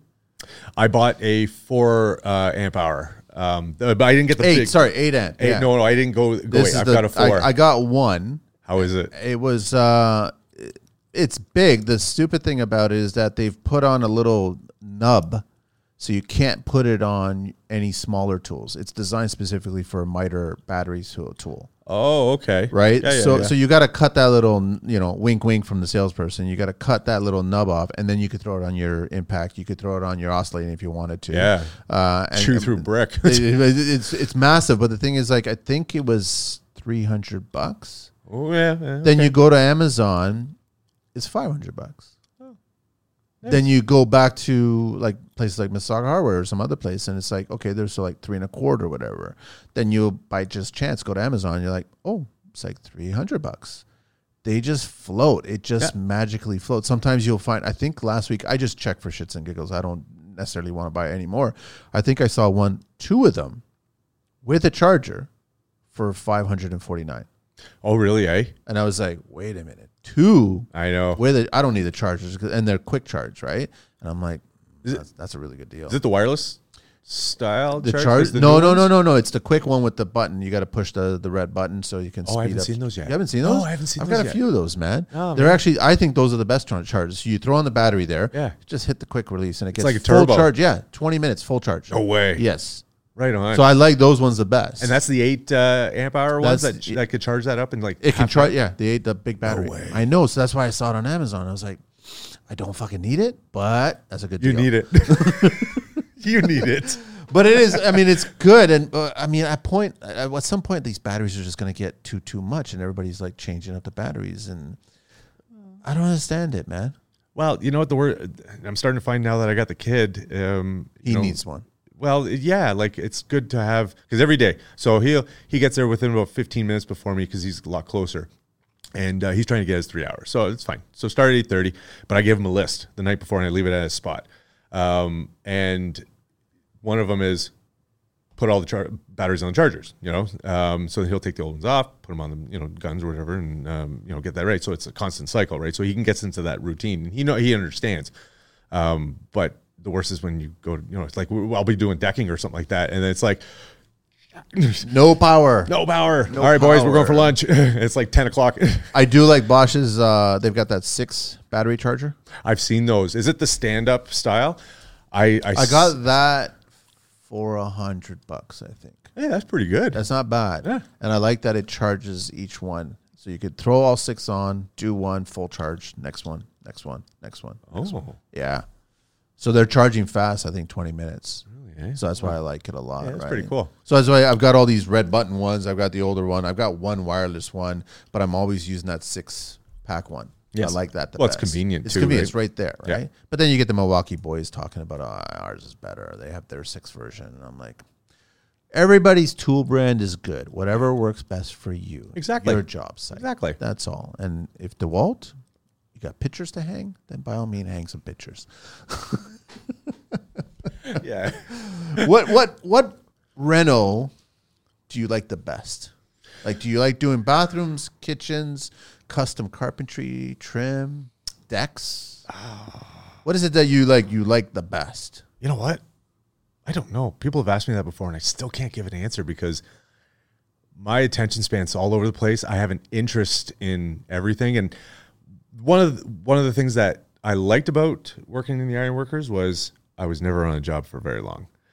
So, um, and it's kind of the same. So I get to see a different place, different job. You know, and change. There's a, a um, there's a positive and negative to changing gears, right? Because um, I'll I'll do like an entire house of flooring for a few weeks, and then I'll change gears for the next job, and it's like it's just drywall or it's a bathroom, right? So you know things, you know, the mentality changes, the pace changes, uh, my music changes. um, you know, like um, it's uh, it depends, right? Because um, I I love hanging doors, and it's a it's a slower pace for me. I go right from scratch. I call it stick build. Poplar jambs and Uh, you know, doing MDF well, jamb. no, no, I'll never do MDF jambs because once you pop that screw in, that's it, it's done. And it, and it can't, and they can't really sustain. Um, yeah, Uh, um, I I try and keep it economical for most of my clients. Uh, joint pine, yeah, yeah, finger joint. Um, finger joint's great. it is. It's great. Um, and I just love the smell of the wood when you cut it. Right, Just- MDF don't like it that much. No, know, it's good for some things. Um, but um, yeah, I love I love hanging doors. I love the slow pace of the doors. I even told the kid uh, when we um, we were in that uh, basement there. Um, you know, I like I like to listen to classical music when I got my doors hanging because it's a slow pace. It's very meticulous. It's methodical. Um, there's no rush. But when I when I'm putting in hardwood, Slipknot all the way. oh, yeah. right. So it's it it just it varies. And then when I'm doing, you know, we're doing drywall, I got uh, I got the classic rock on. You know, Really, so it's it's all over the place. Yeah. When does Brittany show up? Uh, usually at the end of the day, after everyone's gone, I'm in my car alone crying. it hit me one more time. That's hilarious, man. I love it. I, and I'm the same way too. But then you can't deal with that house full of young guys. You start throwing on jazz, you start throwing on classical, and they start looking at you going, "What is this shit?" Then they put on their Euro beats. That one track is about 30 minutes long. yeah, yeah, and it's the same beat. It's the same beat, and I'm like, Yes. "Is this still the same song?" Because I've already moved all this material in here, man. What's going on? Yeah. Just leave it alone. Leave it alone. That's why sometimes I like the noise canceling earbuds. Those are good too. They're good. Um, they're good for most applications, but not all. Um, they can be, uh, and I told the kid too about this. Um, it was a number of years ago. I was on an ironworker job where I, I heard about um, on another job where the, the, the kid had noise canceling earbuds and he was in a hole cleaning it out. And the old boy, his father was using, um, was operating, and I think he buried him. Oh, Yeah, because the kid couldn't hear, right? Because he had them in, and it was yeah. So it was uh, that was sad, but that was a good learning experience because now I know when to and not to. yeah. You know, it's hard on the construction side. I know concrete guys have talked about that, especially when there's a pumpcrete and cranes and you're Yes. hoisting. Oh, absolutely. Yeah. You got you gotta you gotta have your ears alert, right? Yes, absolutely. Yeah. Uh, no, no, even like um, I I would say like not even don't even put the speaker on. You know, if you're you're if Yeah, you're, they're also adamant about against music. Yeah. Yeah. they want to crank it all the time, yeah but that just creates a, another problem. yes it does Yeah. yeah yeah you always have to be um, you always have to be on point, especially with when you're operating with machines. Period. Anything machine related. There's new headsets that are out on the market already, I think, that actually cancel the harsh noise, but still let you communicate with other people. So you could still hear people talking to you, No way. but you're getting rid of all those really high pitched, harsh machinery noises and stuff. So you're saving your ears, but you're still aware. Really, that's Yeah, interesting. there's there's and there's a lot of uh, two way like communication. So a lot of crews will throw on the headset, so you can you're it's like us talking on the show right now. Yeah, yeah, yeah. It's like that, and so these are all new techs that are all coming and and they're out there already. I think three of them already has it. I wonder if they um I wonder if they have a different uh wave frequency. gotta that they be can- something- Yeah, that's what I'm thinking. They're able to to um uh, absorb that um and or isolate that, right? That that's interesting. I mean, gone are the days. I remember we did the Profasco show, and we were there, and they were giving us the heads up on all the decibels and damages and how Yes. loud a certain tool is, and and it's like the more you time, more time you spend in construction, the, the easier you are about. I don't give a shit. I look like an idiot putting on these cans and protecting my ears. Yeah. I'm protecting my ears, man. Yeah. Well, we're a- saying we've learned this. Your head between two joists, and you're using an impact gun. Mm-hmm. I don't care which impact gun. It's that reverbs like Oh yeah. piercing in your ear, man. yeah. You, you can't. I can only imagine sheet workers, like metal, Yeah. uh, HVAC guys. Like it's harsh. Tin harsh. knockers, man. Yeah, You're banging on that stuff. It's just rattling. all day long. Yeah. You know, you don't want to be the old guy going, huh? Yeah. What? Yeah. No, you don't want to be like that, man. Yeah, yeah, yeah. I remember, um, I remember doing uh, some shutdowns in the uh, like Dofasco or Stelco or something like that, and I'd gear myself up from head to toe. I'd put on, you know, the respirators, Good for you. earplugs, um, you know, the full shebang. Like I, I was asking for goggles. Like I'm one of the very few. Well, mostly the apprentices were doing it um, because they stressed it, um, but I always, always had to make sure. Um, and then then there's my old man saying, "Hey, bring an extra change of clothes because you don't want to get into your truck all dirty, you know." So he'd be he fabricated this uh, little seat for his hitch. He'd sit at the end of it, change his boots. Change, he'd strip right down, right out in the bloody parking lot. I love it. Oh yeah, and he put on nice fresh clothes and cruise on home, and he's all fresh as a daisy, and you know, so it's just, yeah. I hated those earlier days. You get into your work van, and all of a sudden there's like a, a layer of dirt and dust on the dash. I can't stand that now. I got rid of that a long time ago. I take my uh, I, I I take my truck to uh, the auto spa every uh, every few months. I have to. It's a 'cause- different feeling, man. When you walk in there at the end of the day, he's right about changing your work, man. Yeah, Like it's just you're covered in dirt and whatever. Yeah, man. yeah. Get into a clean vehicle. Yeah. Get, get home looking relatively presentable. yeah. Yeah, no, no, Yeah, I totally absolutely. agree, man. I totally agree. Uh, It's like um, I don't know if um, you ever heard of uh, Jordan Peterson. of course. yeah. Um, like one of the lessons he says is s- clean your room. Yeah. Start with your you know your environment. yeah. Um, and I took that to heart. Yeah. Uh, But all the tradespeople organized. listening, your truck, your van, your workspace, that's your environment. Yeah. You can't have a pristine home and then go to work in a like chaos Yeah. cab, chaos workstation, chaos trailer. Yeah. You can't have any of that stuff. Like you got to take a lot and I see a lot of guys like they'll they'll it's furniture making sometimes in these trailers. Furniture making sometimes in the back of the van, right? Which is totally great. Uh, looks expensive. Yeah. Uh, but I mean, that's the kind of idea. Just organization. It doesn't Yes. have to be. Doesn't have to be like cabinetry worthy. Everything has a place, and every Yes. place has its thing. And I was trying to teach the kid that. So, like uh, twice a week, I try and get him to organize the tools. Um, every Friday, I tell him it's a big rollback.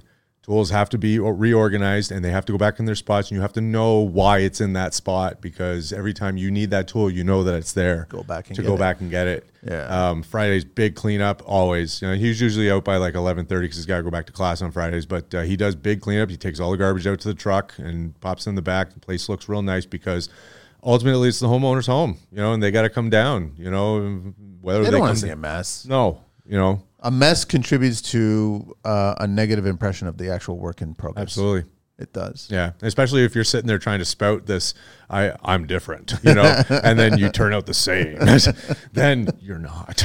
No. How'd you get the? It's a whole high school program, or you came across it, or okay, so um, it's a little nepotistic. Um, All right. If um, you don't want to share, it, you don't. Have no, to share no, it. I'm, I'm more than Okay. happy to. No, no, I'm, I'm really happy to go down this road. Um, so my um, my older cousin has hired me for a bunch of renovation jobs, and her um, her son is in um, uh, in high school. Okay. Uh, one of the um, uh, I think I think it's one of the local uh, private schools around here. Okay. Uh, but um, he wanted to get into being an electrician. He- his mom is corporate. His dad is bank. Oh yeah, they're smart too. They're real sharp. Uh, but he didn't want to. Uh, so she, you know, he didn't have any contacts, and the the um, uh, co-op teacher didn't have any trade contacts either. So um, my cousin just said, "Hey, why don't you just hop on with Sean?" And it was great because at that time I was at her house doing her reno, and um, so I gave him literature. I gave him my admin, my SOP book. I said, "Okay, I clipped together the pages for for hardwood and demo." And I said, "Read these over the next couple of days." Monday, I'm going to grill you on it. And he came in Monday, and I asked him questions, and he answered them properly, and that's when we got to work.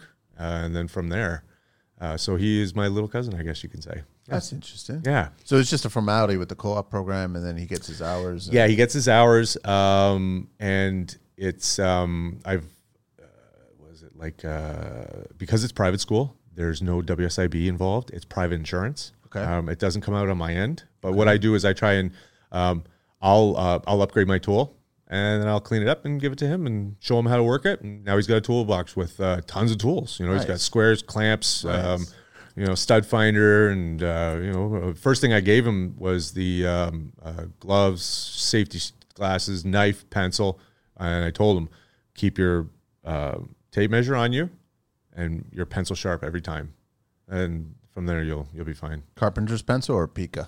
Uh, carpenter's pencil. Listen, I love Carpenter's pencils. Okay, I don't like picas. I I don't know. I don't think I've ever.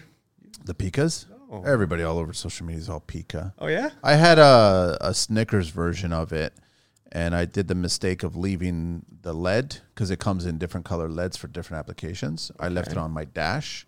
Summertime, Oh okay. it just became all. Oh, it's like a wax. yeah, it's all melted. Oh yes, I've seen it. We used to use them um, with my old flooring boss. Yeah. um, yeah. I was I could never find the lead for them. I always had the uh, the the holsters, but I couldn't find the leads because they were great for flooring. Because really, you had like a you know you have to leave your three quarter gap, right? So it's easy to just find that spot. Whereas like you know uh, I'll be cutting a threshold, and it's like got to use a knife. It's got to be perfect, right? Whereas, no, but uh, yeah, no, Car- yeah. Carpenter's never melt Nope, ever. nope. Doesn't matter which one it is. Uh, Green Book Talk: Hazards of LVT. This is kind of up your alley, no? Uh, luxury vinyl plank or tile. Sorry, luxury luxury vinyl tile and plank. I didn't even know that LVT also is LVP. Yep, it's just different um, uh, shape.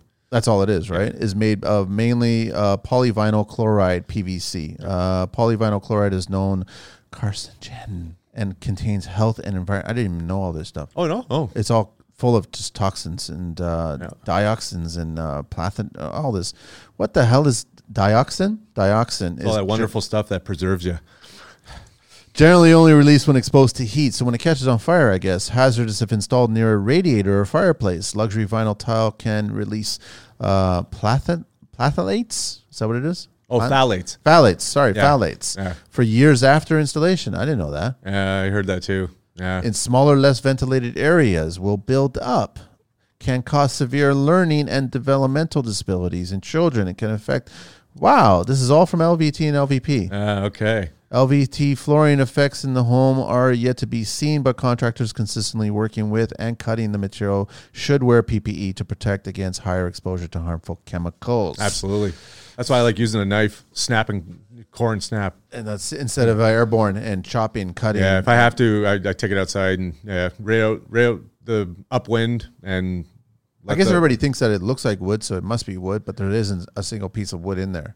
Not even close. No, Nothing, right? no, it's all plastic. It's all plastic. yeah, right? and the thing is, is with that the the big upgrade from laminate, right? So we all had the MDF. Do they still make Oh yeah. laminate? Oh, oh God, yeah. Really? Oh, They yeah, still yeah. make it? Yeah. Sell it? Oh yeah. Yeah, yeah. I hated laminate. Yeah, I I do too. Um, but I like it if it's well made.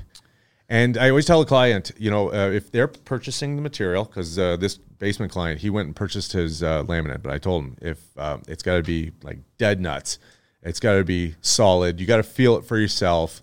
Um, you know, uh, it's your choice whether you want to go Chinese, German, um, Swiss, you know, uh, but make sure it's well made because the old stuff was very. Uh, you could you could run your eye down the groove, and if you see fibers, then it's crap. But if it's clean cut, it's good. Um, Why would we be seeing fibers? it's the it's the makeup of the uh, the MDF. Nowadays, I think they find they they they're making it out of an HDF, the high density, right? Yeah. It's a lot more compressed. It's harder. It's a hard board, right? Um, I find the quality a lot better for a better price nowadays. Um, but the stuff he picked up was was actually really good, really nice. I checked it out. And yeah, Well, it's interesting that bunkie that I built a couple of years ago. It comes with a, a VFT, right?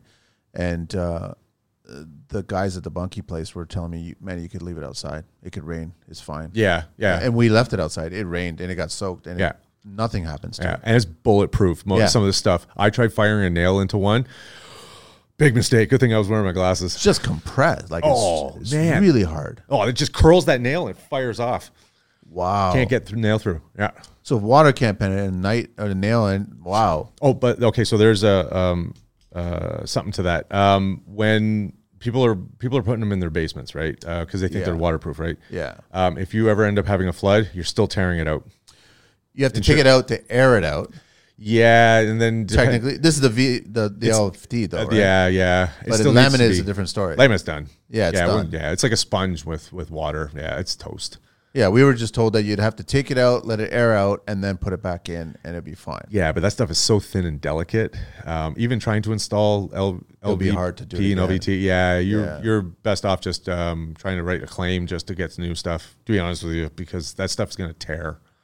Yeah, all the the the tongue's going to bust, and you're not going to get a proper um, a a proper click. So A lot of clients asking you for using those kinds of flooring. Are they going all natural wood? Um, it's a mix. Uh, a lot of people are going LVP in the basement, wood on the other floors. Um, a lot of people are getting into uh, engineered. I used to be hard against uh, engineered because back when I first started flooring, engineering meant um, soft. Um, you know, it was it was it was it had that perfect finish Yeah. to it, right? Yeah. Um, so you had, you know, it was almost like a, you had to be very delicate, you know, whereas um, solid, it was, it was an ego thing, I think, at the time in the hardwood industry. Yeah. Um, but then as years went on, I started realizing there's actually tons of benefits to uh, engineered because uh, it can withstand humidity differences like beyond. So now you can get into because now I'm getting into uh, like nine and a half inch getting wide. wider They're getting and wider and wider. wider. Yeah. But the uh, expansion and contraction throughout the year, right? They're Stable. stable. It's fantastic. I just never liked that. Okay, there was two mil, and they always talked about a minimum two sandings, and I'm like, how would you get a minimum two sandings out of a two mil I don't think anybody nowadays ever since? They don't want to sand. They don't care. Because I always tell them, you know what? If you want to resand this, you're going to have to move out, basically. Um, it doesn't Move matter. all your furnishings. Everything's got to go. Everything. Yeah. And if you got young ones in the house, you got to get them you out. get out.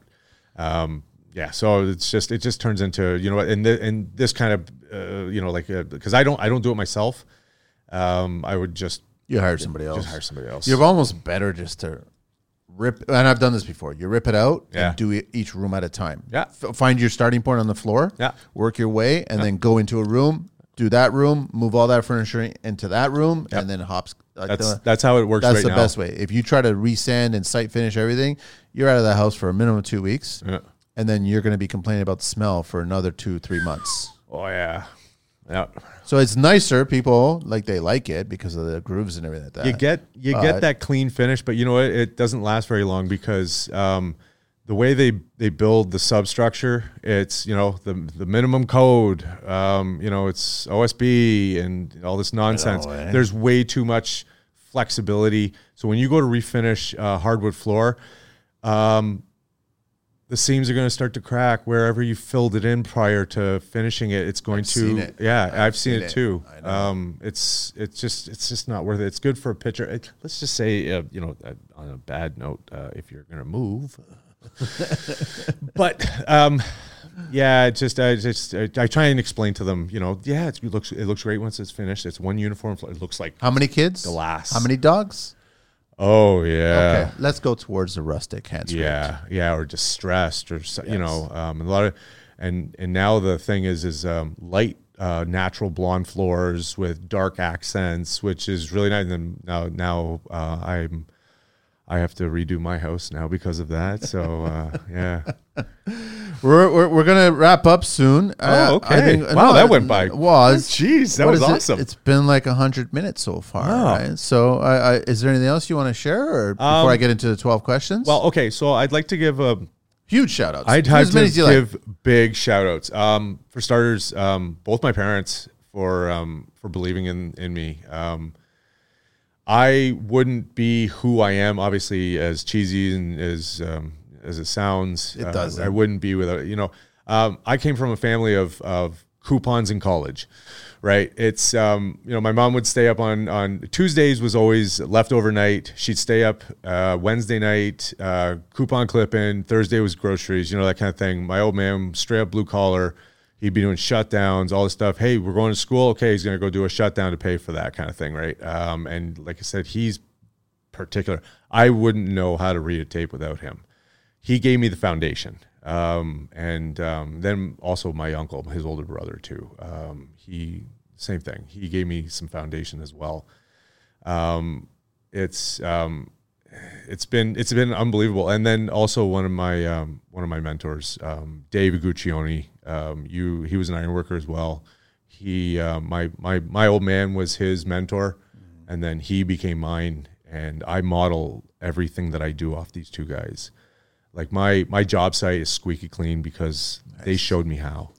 Um, I so I had the um, the co-op teacher come in for on-site evaluation. Um, How was that? it was great. She is, and she's very passionate about the students.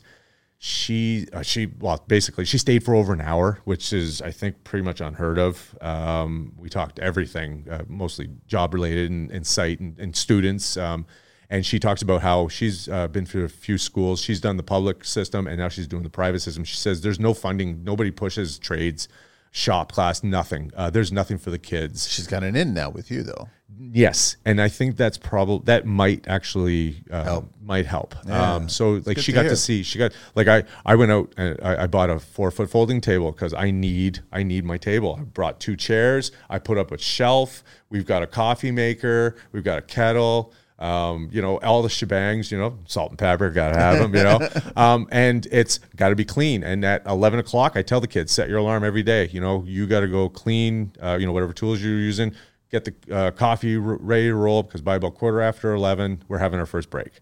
And that's it. He's got it poured for me. It's fantastic right? But uh, then i'll buy lunch once in a while you know and then he gets tools. And uh, you know every so often because i don't pay him um, i fill his gas tank you know? Nice. um, so it's you know it works out. Um, so um, yeah so these guys have showed me um, how to properly uh, organize myself and, and run a respectable job. Because if you don't respect the men and women that are, are working alongside you, then it's just tumultuous and treacherous. You can't get to that, that, that destination. That's got to be a big uphill for a lot of kids getting into trades, trying to find that one mentor, let alone three or four mentors Yeah. out there, right? Yeah. Because they're, they're maybe a little intimidated by approaching strangers and just asking them, Would you help me, show me, That's the one thing we talked about. I talked about with the uh, uh, co-op instructor is advocation. Yeah. the kids don't advocate for themselves. Uh, we can't figure out why. We think there might be a fear of um, uh, just just a general insecurity. Um, there could be an ignorance, you know, but that also could play with the, the The fear. insecurity. Yeah. you know um, but i'm you know and that's with um, the kid too you know advocate for yourself you're because i find a lot of times i'll be i'll be working and i know he's done i can see him out of the corner of my eye i won't address him i'll make him wait i'll make him solve something. Yes, or Come try it, come approach me rather than just stand there and wait. You know, Yeah. that- Wait that for the next order. Yeah, right. No. So um, Take the initiative. yeah, and he has. Um, it's been um, you know like he was he was showing up uh, you know five ten minutes late on every job for the first little bit, and then I did a, a midterm evaluation, and um, so I sent it off on the Friday night, and I thought to myself over the weekend, how can I? Because really, what happens is when someone fills out the evaluation, they just go, okay, I've done my job.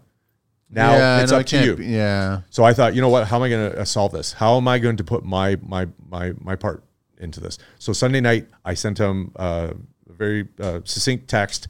Um, we are at this address Monday. Um, we want we are going to start at eight o'clock. Be there at ten two because it's going to take you a few minutes. I even gave him a daily travel log as well, uh, just to get started.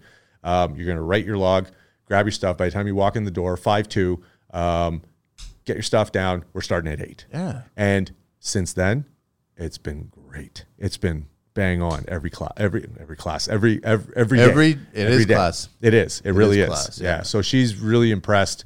She said flat out she's never seen anything like how the setup I got. Um. So uh. So who knows what, what might happen in the So that's a compliment to you too, Sean.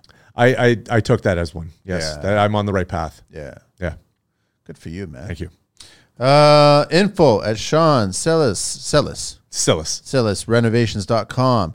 On Instagram, Sean Cillis Renovations. Let's do the 12 questions, man. All right. curious about these ones. What is your favorite construction word? Okay, so it's it. I, I had to really think long and hard about that. Um, it's not really a word; it's more of a cluster of words. Can I put that together? You can do a phrase. Um, so my big thing is plumb level square. Um, I stress that all the time. I stress it to the kid, but um, over my years, I've learned that there's two others to add to that: um, flush and aesthetic. Because um, I've been in these homes where they're done by the, gift of gab kind of guy, right? um, and the door, like I'm hanging a door, and the it's not plumb. You know, studs aren't plumb. So if I hang that true, it's going to look terrible. And that's where uh, that guy Dave Guccione told me on a job. He said, you know, when you're retrofitting something, you have to also look at it from the aesthetic point, right? It may not be plumb level, you know, How it looks. it's how it looks at the end, right? So you have to make it fit. yes. Um, and I've learned that uh, those are now it's a now it's a five word jumble. You know, plumb, level, square, flush, and aesthetic. do you have a plumb bob? I do. It's just funny when we started doing the video shows. I think it was the first or second video show, maybe the third one.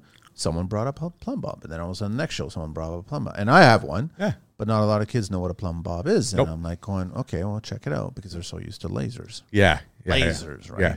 Yeah, that's true. What is your least favorite construction word? Uh, same thing. It's going to be an ex- uh, more of an expression. Um, good enough. That's the. I, I hate that. I hate good enough. The um, the joke always was um, that looks great from the highway, Yeah, or that looks great from my house. I know. Um, it- but it was always just. A, I knew who the jokes, who was joking, and I knew who was serious. Um, So, but uh, yeah, I hate the good enough. What turns you on in construction?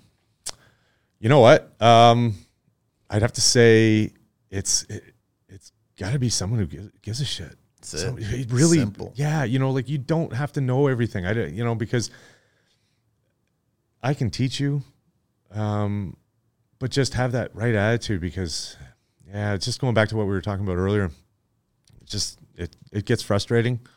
It does. Yeah. What turns you off in construction? Oh wait, wait, No, wait. What? no, no. Sorry, I already said that one, right? No. What did I say? Turn- oh no, that's what you turn said. you on? What turns you off? Off. Yeah, yeah. Okay. So yeah, it was Yeah, the, yeah, yeah, yeah, yeah. All right. I'll fix that one. That's okay. What is your favorite curse word? I forgive you. Um, oh, oof, anything F rated. Anything F rated. What is your favorite vehicle in the entire world? It's um, I'd have to say it's the um, Dodge Ram 1500 TRX Rebel. Yeah, Is it a TRX Rebel or is it just it's a Rebel TRX. Rebel TRX. Yeah, so it's, What are you driving now? Uh, the uh, Sport. Yeah, it's uh, but apparently it's a Rebel as well. Um, because I checked the insurance and it's labeled as a Rebel Sport. we talking about the Hellcat engine 700? I think that's the big one. No, mine's only uh, the five seven. I just have a, a simple five seven. Like it's a the three ninety five these trucks are becoming monsters in But themselves. eh? you know what though? They've dropped a ton of weight in them. I think it'll add a lot more plastic and aluminum, So now it's even lighter, and this thing can go. Boots. It boots, and you know what though? Like we were when when we were looking for a new truck, um, we were looking at the classic models. Uh, like I think our budget was around like 35, 40 at most. And uh, we walked into the showroom, and What do you mean? This is recently? it was oh, it was in 2019 because I had Or right before? Okay. yeah, yeah. Um, the summer of 2019, because I had a I had a Jeep Patriot and the back seats were all folded down. I used that thing, you know, I beat the crap out of it. 320,000 kilometers I got Wow. in. No serious um, uh, issues with it, so I had a great vehicle. Um, but when we were looking for it, um, we wanted something, you know, crew cab style, and then we walked into the showroom, and this thing was sitting there, and it's all glorious blue. It had a glory- halo around it. it did. So I, I looked at the sales guy because um, we're we're connected with the um, the, um, the dealership. Okay. And shout out to Dual Chrysler. That whole family has hired me from the uh, Nice. the owners all the way down to the kids and beyond. There, it's uh, they are they're an unbelievable family and just the experience there too. Right. Um, anyway, so we I, I he goes sit in it. So I hop in and it's like like they I think they went thin walled in the in the doors. They added eight inches to the cab. Um, so I told my wife, I'm like, hop in the back seat. She hops in the back seat and she was like, This is the one. so yeah, so I was on the hook for that one. But uh I but because of that I baby it. And it has that big 12 inch screen. Yeah. Oh man, you could yeah, it's great. What's your least favorite vehicle in the world? Um, I'm, I'm gonna probably piss off a few people, but um, I'd have to say VWs. No, you're not pissing off anybody. Not in here, but No. what construction sound or noise do you love? um, I love the sound of um, the impacts. Um, I know I know they're brain rattling, but um, I bought a I bought the new Freak uh, Yeah. impact combo. Smart, huh? Oh. When they launched that. Oh, Smart. genius, and the sound of it, you know, it's just so nice. Like I, I'll get like a half an inch off the of when I'm screwing in the subfloor, and the hammer hasn't even come in yet, and it's like my old one would be hammering halfway down the screw. It's like this thing's great. What construction sound or noise do you hate? Um, I don't know. I'd have to say it's um. Any hollow, ti- any hollow tiles, uh, like that sound, like when I'm going around. Oh. Yeah, when you're knocking to, I hate that. Um, it makes me very, uh, very nervous because I know that you know, like you, you, you can you back butter and feel, you know, all you want, but, But uh, get once you hear that, sound, it's, um, yeah, that, that bothers me. it does. Yeah, Uh, what profession other than your own would you like to attempt one day? you know what? Uh, musician. Yeah, I love. Which, which I uh, the probably the whole thing. I I have I have a whole band set up in the basement. Got a full drum set, um, bass guitar, a couple electrics, uh, a couple acoustics. Kids got a couple acoustics. that's awesome. um, and I'd love to just just do that. Yeah, what profession would you not like to do? Um, teaching. The only reason is because I see it. I see what my wife goes through. I see the nonsense that uh, friends go through, um, the disrespect, um, how they're thrown to the wolves. They're they're attacked on all angles, um, from above, from below, from the side. Um, you know, the side is like they, they don't support each other as teachers. Sometimes in the schools, like the principals will run a divide and conquer school where everyone's walking on eggshells. Really? Yeah, it's it's brutal. She's she, this is her second school she's been at, um, and depending on the principal that comes in too, right? And they have a different uh, way of operating, right? Um, some of them I've had a, a, a I've met a couple of them that were fantastic, but they were scaling the ladder, you know. So okay, so now you're not a principal anymore. Great, now we got to deal with whoever comes else comes in. But Are we I- forgetting about the kids? that's the thing. They're forgetting about the kids completely, and, and it's more of um. Oh, and like the principals just seem to just want to cater to the parents. Like, and I don't mean all of them. Okay, Yeah, yeah, Um, I mean the ones that um, that I keep hearing complaints about, um, uh, because they want to keep peace and they'd rather just throw their, um, you know, the teachers, you know, because they're below them or something. I don't know. It's really frustrating. I feel really bad for teachers because um, really their you know their hands are tied.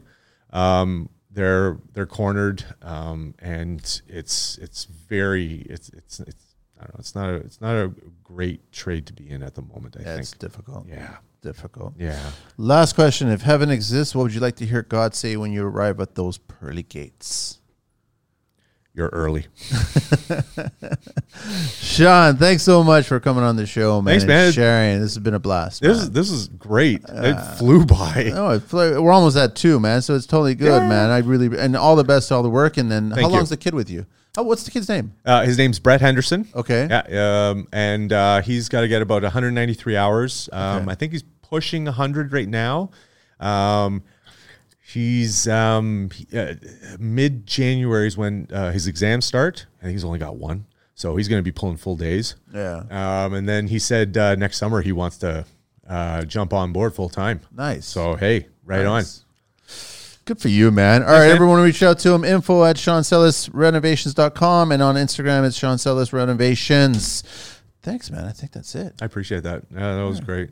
Thanks, Angelina. you. We're out of here. Thanks, Andy.